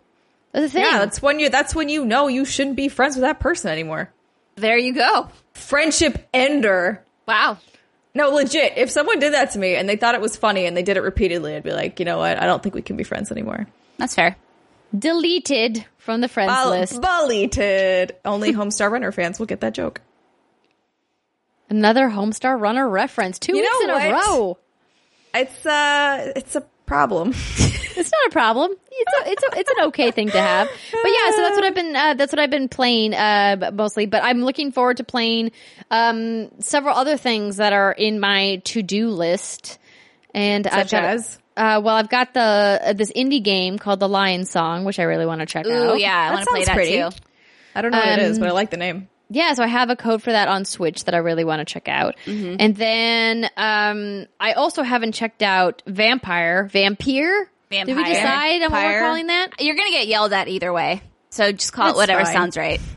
Uh, which Oh, Brit is want it. playing more of. Did you finish it, Brit, or are you still making your way through? Uh, No, I'm about halfway through. I'd say I'm halfway through the chapters. I would say, you know, I, I'm compelled by it because of the gothic setting, the music. It's so different than anything I've seen before. Um, the characters are really well thought out. You know, there's this whole mechanic of who do you kill, who do you save. I'm trying not to kill anyone. Um, if you do kill people, you get a lot more XP. And but what? Yeah, but aren't you a vampire? Aren't you supposed to kill people? You are, yeah, Yes. absolutely. Um, but I've been in situations where I can kill people. And when I say kill people, I mean eat civilians, murder civilians, um, people who you have conversations with, not the random bad guys you find across down the street. Even though you don't kill them, you bite them and smack them with weapons or shoot them, whatever your heart desires. Uh, and so what's interesting about this game is, you know, there are repercussions for your actions. So you have different districts and people come down with cold, bronchitis, fatigue, headaches, migraines, and you were a doctor in your former life and then you got turned into a vampire. Now you can create cures to help these people and you go around and you give them cures for whatever it is they have. And then at the end, in order to progress the districts and to level up, you have to sleep at night. And it's kind of like Final Fantasy 15 Vampires don't sleep. not uh, I don't know if it's called sleeping or resting or whatever it is vampires During do. the day, right? They rest in their coffins. Well, yeah, you, essentially, right. And then they can't go out during the day. And so it's kind of like Final Fantasy 15 in the sense that you build up all this XP, but you can only cash it out when you camp at night or when you sleep in a hotel. So you accrue all this XP and then at some point you have to be like, okay, I need to cash this in and upgrade whatever it is you want to upgrade. And then at that point, the repercussions of your actions take place. If you healed people, district statuses will stabilize. If you eat people or if you don't heal people, they will go down into chaos. Now, I'm not sure exactly what happens when things go down into chaos because I'm trying not to do that. I'm trying to let everyone live their best life and have a good, happy time. and remain uh, disease free. But but it's it's a very interesting story, and I find the characters intriguing and very well thought out. And the, the, what I would say, if you're gonna, if you want to go into this game, and if you've been playing a lot of AAA titles lately, just expect this isn't the most polished experience. It's not awful. The game's only crashed on maybe maybe twice in the course of like 15 hours, and but it has such a wonderful autosave system that you're not going to lose a lot of stuff if it does crash. Um, you know, but like the lip syncing is off. The character animations aren't that great. Sometimes, you know, the character, when they move, it kind of like glitches out a bit. Not awful stuff, but you know, something you would expect from not a AAA developer. And, you know, I think Dontnod has done a really good job at expanding from what we know them from Life is Strange to Vampire. I think it's a great first step, very interesting, and I would recommend it at this point. Um, it's fun. It's, it's interesting and it's a new experience. And I think that should be supported and celebrated in video. That's my spiel. Cool. No, I think it sounds good. I mean, obviously, uh, I love Life is Strange from Don't Nod, so I imagine they're doing great narrative work in their other franchises as well. So uh, this is one of those games that I definitely want to check out. That's been on the back burner too. I just like my pile of shame is just growing. I want to try Arena of Valor on Switch, and I want to play more Rainbow Six, and I keep saying I'm going to play Fortnite. There's too much stuff to play, guys. There is. It's been too hot to play anything. That's true. Steimer, you want to talk about West of Loathing? Yes. Oh. Well, uh, yeah. So because of Young Brittany. Young Brittany. um, I downloaded this game on my Switch because it's too fucking hot here to play anything other than my Switch. Uh, because those suckers kick out a good amount of heat. Um, those suckers being the PlayStation and the Xbox, in case you didn't know. Um, so I, yeah, I just jo- dove into this because I was like, I think this seems like a, like a fun game up my alley and I'm loving it. I think it's hilarious. And I also really like, I have the, um, what is it called? The weird walking thing? Like oh yeah, the weird, strange walking or whatever it's called. strange yeah. walk. I can't remember what it's called, but if you read a certain book or something at the beginning of the game, it'll toggle this weird walk. So like you're not, you don't walk. Like sometimes you're just dragging on the ground, like your character. Sometimes you're stick by the way. somersaulting. Sometimes you're Sometimes you're on your somersaulting. hands. Sometimes you're doing like a weird crab walk. Sometimes, uh, yeah, it's just like it changes within every frame of the game. Like when you, uh, when in this, what do you call it, Brittany? You know what I'm talking Yeah. about. Whenever the screen scrolls to the next frame, then it your walk changes. Um, and it's just the and no, no one says hilarious. anything about it. You're just crab walking No. on the floor and, and on the ground, and, no one even acknowledges And you're just it. talking to these people, and they're like, "Oh, I've got this problem," and you're like, "Well, let me solve that for you." As I'm on the ground, Crab walking away, you. yeah.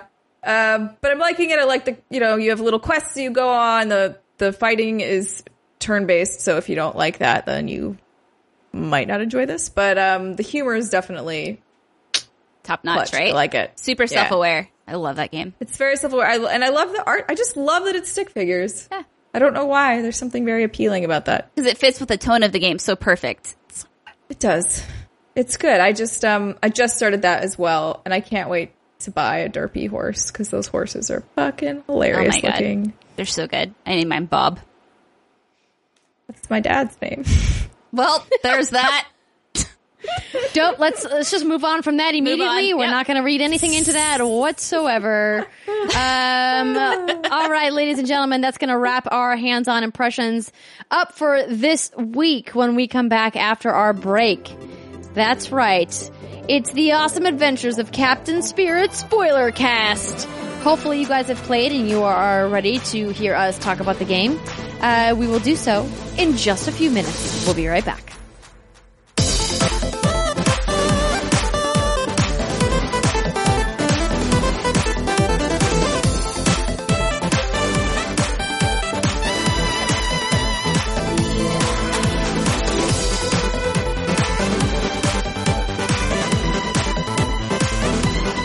Back, everybody. It's the final segment of the What's Good Games podcast. And this week, as anticipated and promised, we're talking about Dontnod's, Life is Strange, The Awesome Adventures of Captain Spirit. So this was a free game that was announced at E3. I got the privilege of working with the Don't Nod team and uh, Michel over there and talking to him at the E3 Coliseum. Uh, very excited about that. If you guys want to check out that archive interview, of course, facebook.e3 expo, facebook.com slash E3 expo. That's the website. um, but we also um, were excited that this game was free. So hopefully all of you out there listening got a chance to play it because you didn't have to pay for it.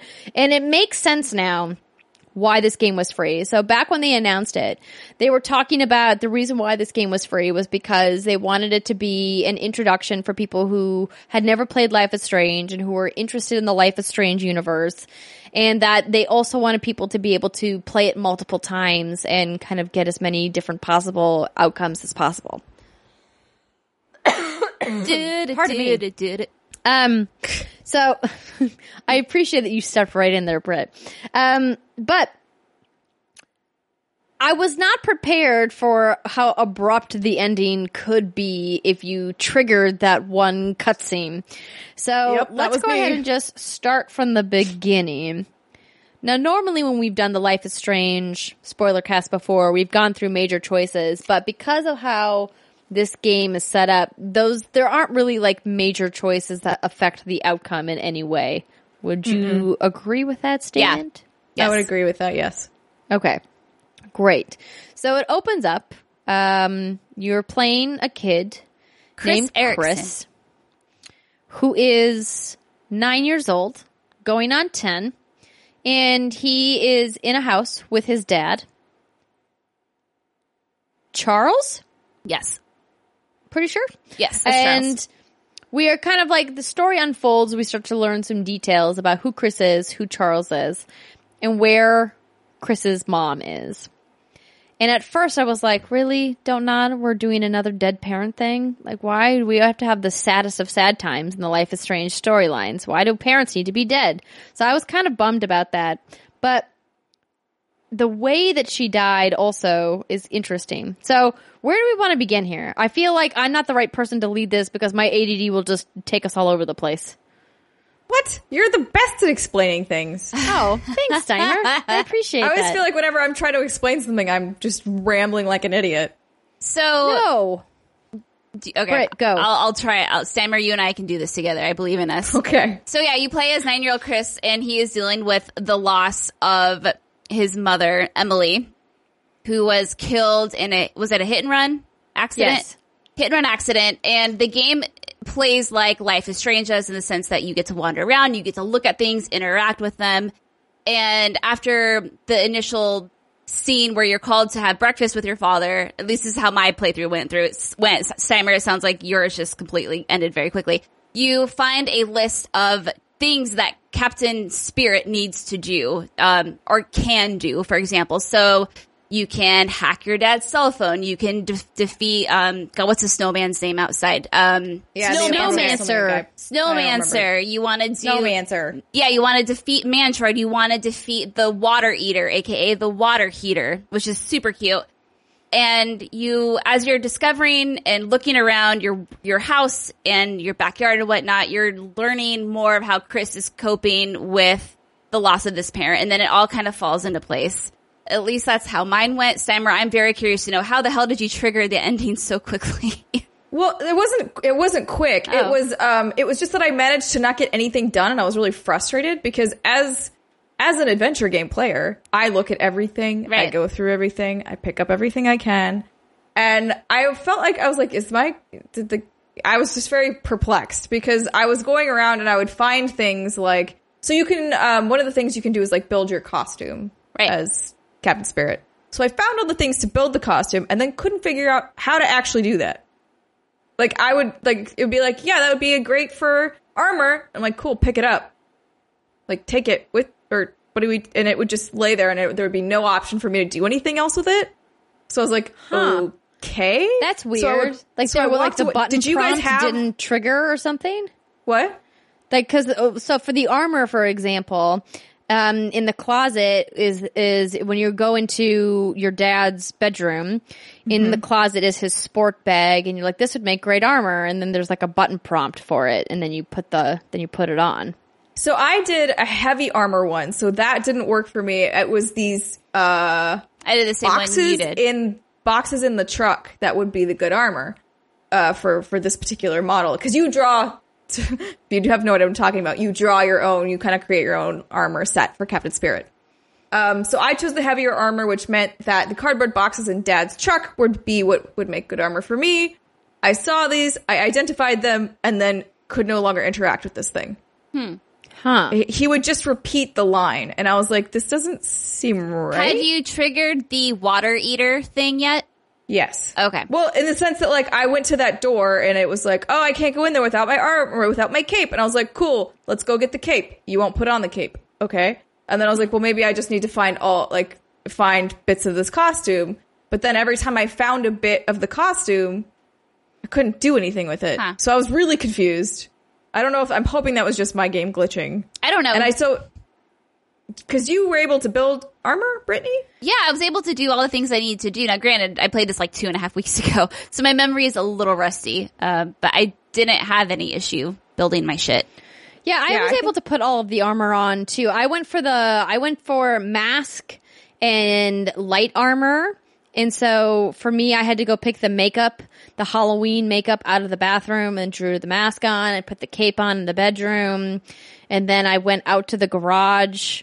Um, well, I found the, the sport tape in the bedroom and then I went out to the garage to paint the armor to grab the spray paint, uh, not the garage, sorry, like the shed in the backyard or whatever. No, that is a yeah, Yeah. the garage. Yeah, I was able to put all, everything together. Maybe it was, yeah, maybe it was know. some kind of a glitch. Bizarre. It must That's have been weird. bugged. And so then I, because I'd never obviously played this before, I didn't know it was bugged. I was like, maybe this is like a, maybe this is just part of it. I don't know. You know, like you, you don't know when you, when nobody else has played this game either. Right. Um, so I just continued through and I was like, maybe at some point something will trigger and like then I'll be able to go put all the things I found on. Huh. Um, so I didn't get to do almost, I found so much stuff and just couldn't get to interact with any of it because I could never put the armor on. Therefore, I couldn't fight any of the things. Oh yeah, you wouldn't probably be able to do any of the fights without the armor. I did literally nothing in this game because I was so confused by by that. Why and did it you? oh, I feel bad. I, I wish you would have like texted us and let us know, Um, or maybe you could have tried it on a different played. platform. You could have booted it up on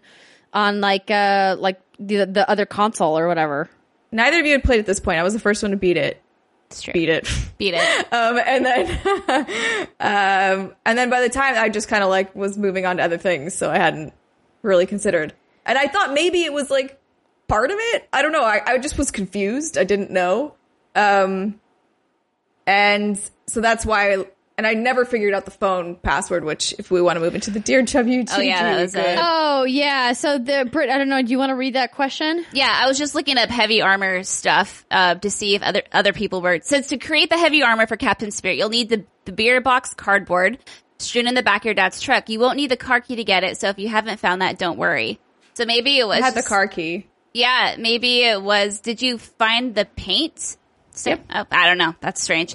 Okay, It was very strange. Yeah. I, I'm thinking it my game just bugged, and I didn't know that it had bugged, Sure. and so I was Sure. just confused. All right. Uh, this dear WGG, what's goodgames.com slash dear WGG from Katie. Question for the Captain Spirit spoiler cast. Did anyone else have the worst time figuring out the phone unlock code?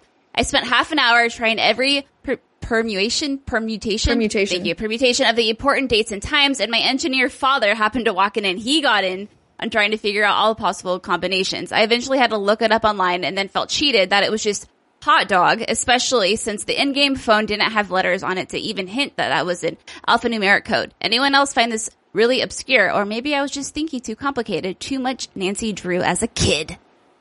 Yeah, that sucks. No, I also never figured that out. No, I had to look it up. I literally Googled it because I was Yeah. like, I tried, I tried, I went back to the locker in the, in the shed and like wrote down all of the possible dates. Never once did I think of an alphanumeric because there's no, there's no like l- letters on the keys. So I just assumed it was going to be a, a number that was just a number, that it wasn't like a word like as a number. So I was like, this seems super obscure, and I just am very proud of the people who figured it out on their own. but I was like, this is I got don't know mad. how they I was like, this is dumb. This is a bad puzzle. It, yeah, it was Yeah. definitely, especially since none of the other puzzles were anywhere near as complicated on this as this, especially since it was one of the I don't know if you don't have to call it a requirement, but one of the tasks Captain Spirit was you know presented to do is to play hack his dad's phone. And I was like, what? How do I, I never ever would have gotten that in a million years. So no, Katie, Nope. you are not alone. Um, and so so the whole point of this entire like little gameplay session is that your dad promised to go get you a freaking Christmas tree. He's like, let's go. And you know, Chris is like, dad, let's go get a Christmas tree. And his dad's like, okay, uh, I'm just going to watch the basketball game and bring this bottle of whiskey over with me to the basketball game. And I will go with you after and we'll get a Christmas tree. It'll be great. And it's like, okay, you see where that story's going. Um, so I did all of the, cause I had a feeling as soon as I tried to like wake my dad up, or talk to him if before completing my tasks that it would kind of usher me to the end of the game. So I did complete all of them. I know Summer, you obviously did it. Well, I did it, and then I thought so because again, I was confused. I didn't know what was going Yeah. on. I was like, maybe I have to talk to him, and then it will let me do the thing. Mm-hmm. But instead, then the game ended, and I was like, oh shit. So okay, so how did the game? I'm wondering, was your ending like what? What happened? uh, he woke up and he got mad, and that's, I don't even. It's, Did this he? was also a while okay, ago. so did he get mad? Did he trip and fall? And then did your Yes. neighbor come to the door? yes, Okay, and then you ran to your treehouse, yes, and then you were saved. and then I levitated. Okay, so the same. It sounds like it was the same ending as someone who did all of the things.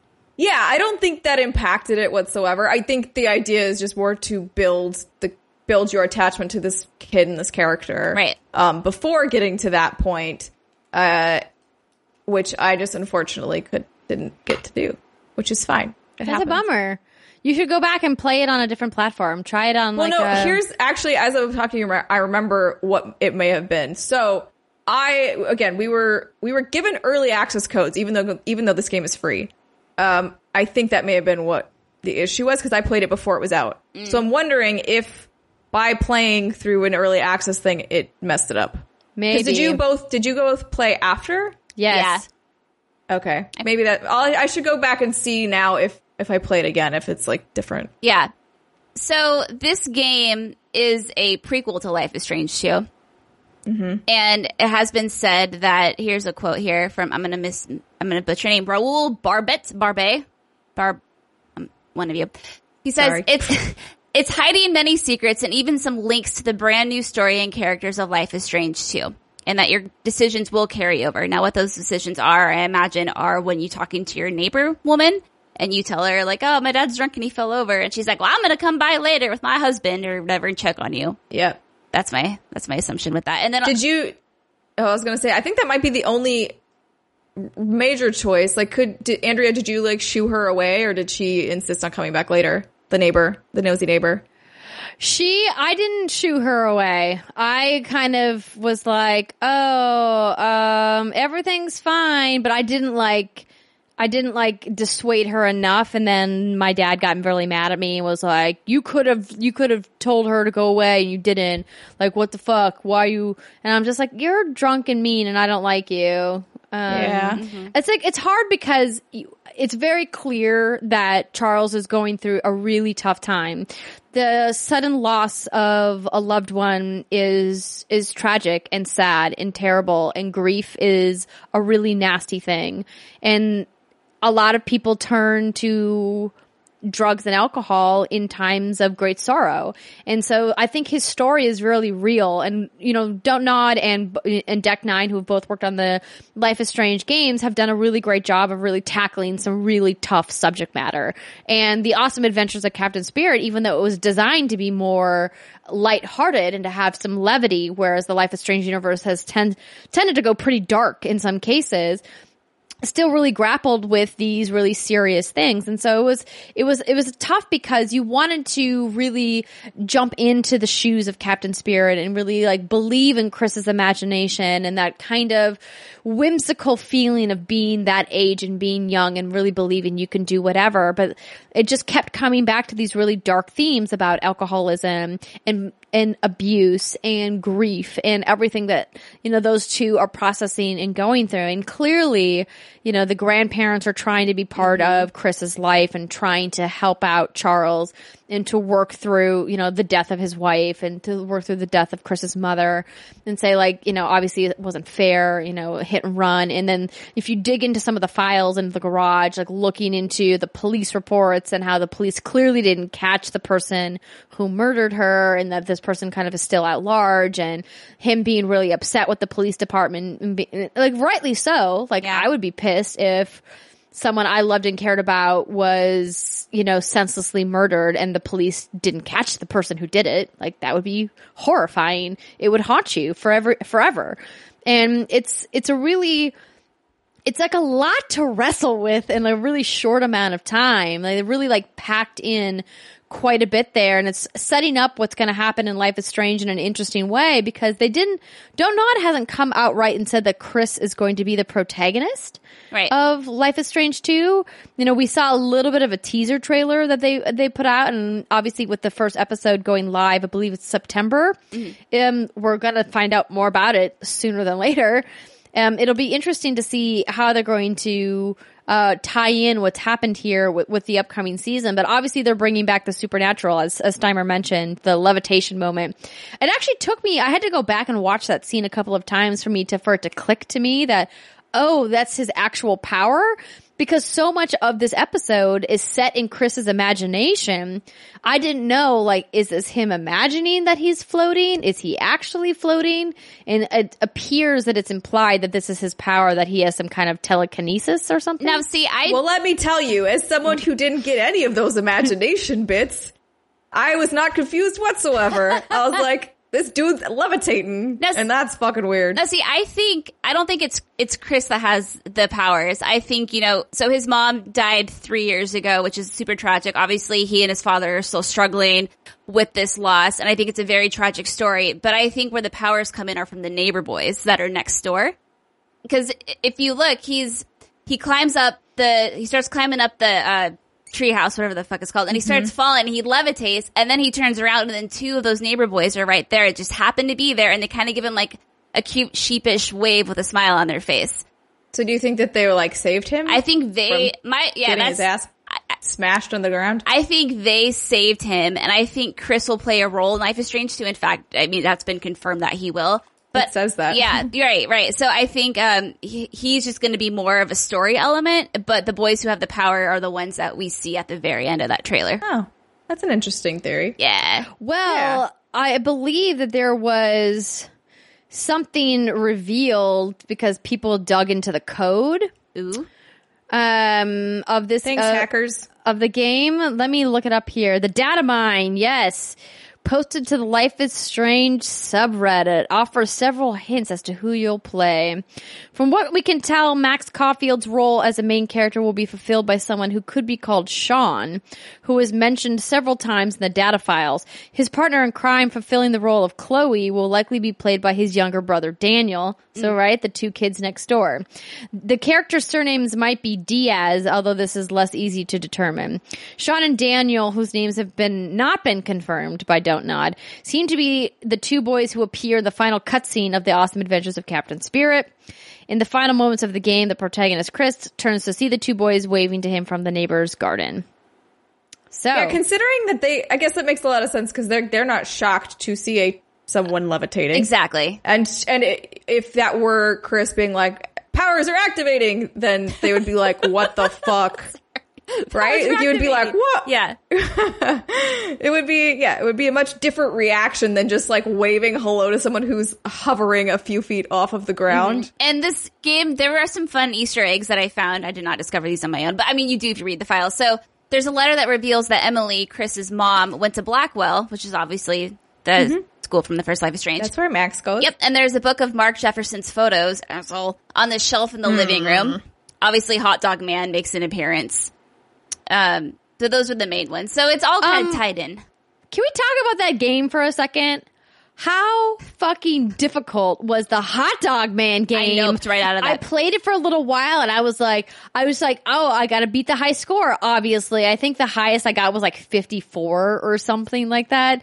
That game, uh, I was like, I was having flashbacks to Flappy Bird and I was like, nope, I'm done.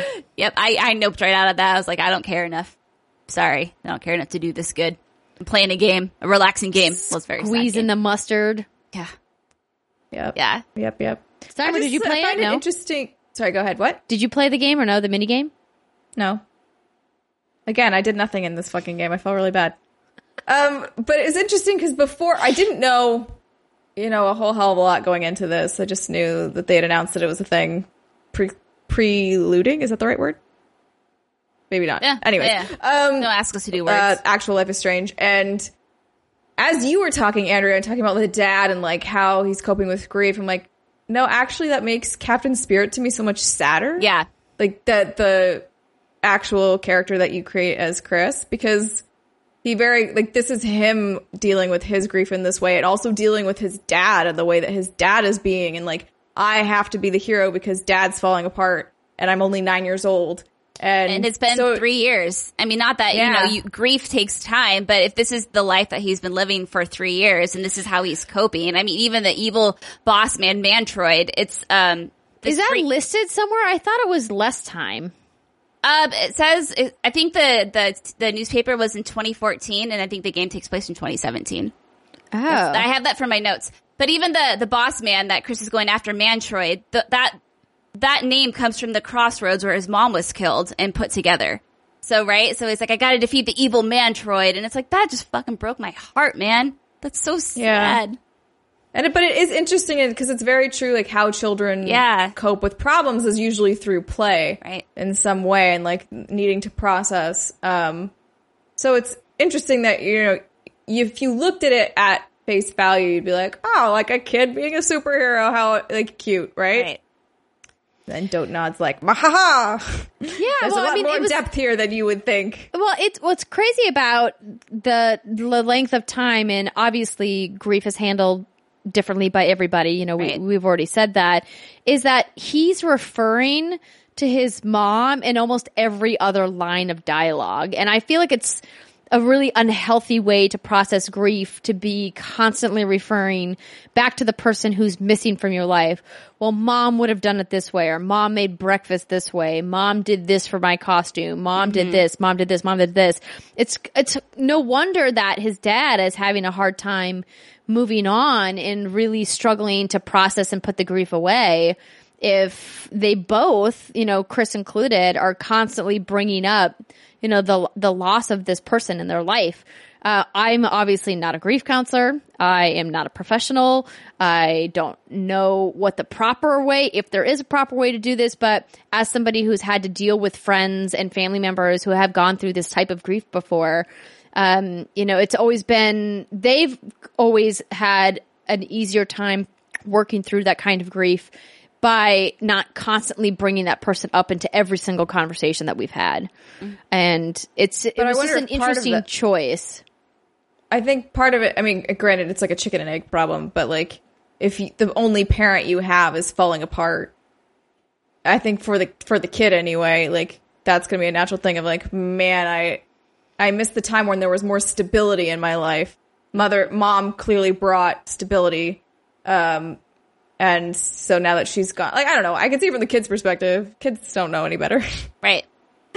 They're just like I I feel a thing, right? Like that's what that's what I kind of do appreciate about children, even though I know I like to harp on them a lot and they're annoying as shit sometimes. Um they're very honest for the most part, unless they think they're gonna get in trouble, and then they lie their little asses off. That's true. But you know, it's like it's it's just emo they're just the raw pure emotion Right. at that moment because they don't have a lot of the filters that you gain as you get older. So I think what we've learned is Life is Strange 2 is going to be another emotional roller coaster. It's gonna, Oh, dude. this is yeah. There's going to be no warm and Yes. fuzzies. No. No warm and fuzzies here. Get your warm fuzzies somewhere else. Have your interesting grief discussions here. They're all about grief too, which is interesting. Yeah. Man, between this and Detroit Become Human and, you know, Vampyr, I'm just like, damn, dude. Your brain's getting some. I need. I'd exercise. see more like some more Ni no Kuni two in my life. Where's that story DLC? I need some more. Play Hero-U. I might. Be a rogue. I think you kind of sold me on it. It sounds real good. Yeah, Yeah. A disbarred bard. Yeah, if you need a break from playing Resident Evil 2 for the what 17th time. Hey, hey. Six hours to do Leon A. There's an arrange mode, infinite rocket launcher ammo. Go, go, go. Let's go. You can do Are it. you speedrunning Resident Evil? no, Oh. but it took me six hours. But I, I, I'm showing Jason the game for the first time. He's being a real trooper. He's being real good. Thank you, babe. Uh, and I'm like, this is this is the room where this is going to happen. And during the Resident Evil 2 demo at Wait, E3, you're doing this this is where this before happened. What? you- you're telling him what's going to happen before he gets to the room? Oh yeah, he doesn't care.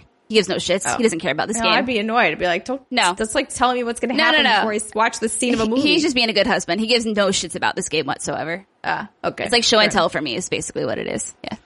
Perfect. So gross. Uh, ladies, is there anything else that you wanted to discuss in relationship to the spoiler cast for the awesome adventures of Captain Spirit? Any guesses or hypotheses about where Life is Strange 2 is going, other than the two neighbor boys? Are you sure you don't want me to keep talking about Resident Evil 2, Andrea Rene? I'm sure. I'm just curious as to like I am very curious to see what like more information on this because if it is the neighbor boys, we don't really know anything about them or their story. Um, so like, maybe this isn't a story of grief, right? Like maybe this is some other type that we don't even know yet. Um, maybe it was a it was a red herring the whole time. I think those are the neighbor boys of the nice lady who comes in and checks on you. I don't know if Mrs. they're Reynolds? her- sorry, what? Mrs. Reynolds? Yeah, that's her name. I don't, I don't think so. I don't think maybe they're She seemed- grandkids.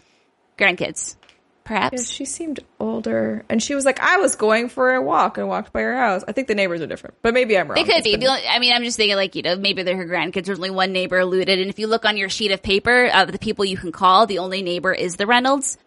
But oh, really? yeah, um, I'm pretty sure about that. Cause I remember I tried calling the pizza person.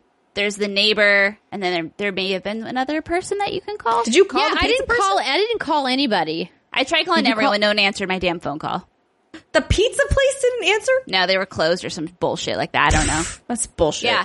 Uh, yeah. I mean, I, I don't know. Obviously, I think it's the neighbor boys that have like this power and maybe, you know, they're like, Hey, we're going to use this for good, obviously, because we're going to help you from falling and dying, but then some shit's going to happen. The world's going to be destroyed by another storm and Max Caulfield will walk through the ashes, ashes and be like, I am back. like a phoenix.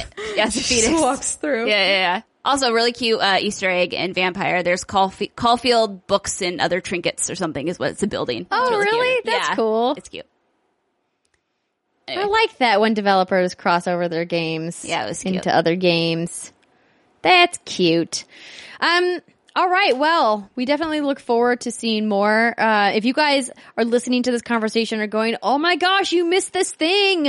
Uh, please let us know. We have our awesome Facebook page, facebook.com slash what's good games. You could reach out to us on, you can uh, find us on Twitter at what's good underscore games. Of course, we've got the awesome what's good games fan page on, uh, Facebook as well. And, um, yeah, just let us know. Uh, leave a comment on this video at youtube.com slash what's good games or on our Patreon page patreon.com slash what's good games. And don't forget at the very top of the show i mentioned that this episode is brought to you by the what's good games merch store teespring.com slash stores slash what's good games. All of these amazing apps or excuse me these websites that i just listed off are in the show notes. So if you're listening to this on a podcast just tap that information button in whatever podcast app you're listening in or hit the about section in the youtube video and you can check out all of these things. We listed them up there. Handy dandy for you so you don't have to write them down or remember them because you're probably driving or maybe you're out jogging or maybe you're sitting at your desk at work. Who knows?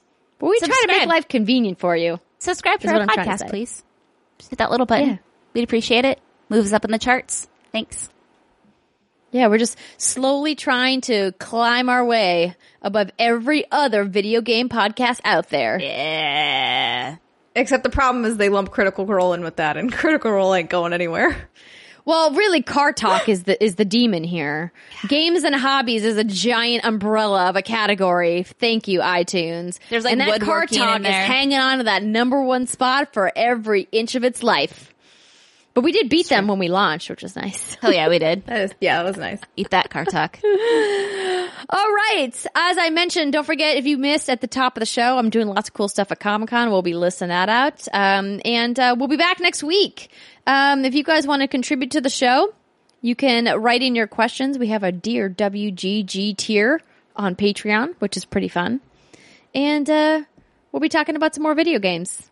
Hopefully, some cool news will happen. I have a feeling that Fortnite news is going to happen because, man, they are just in the news every single week. I'll say another like week about more Fortnite. things.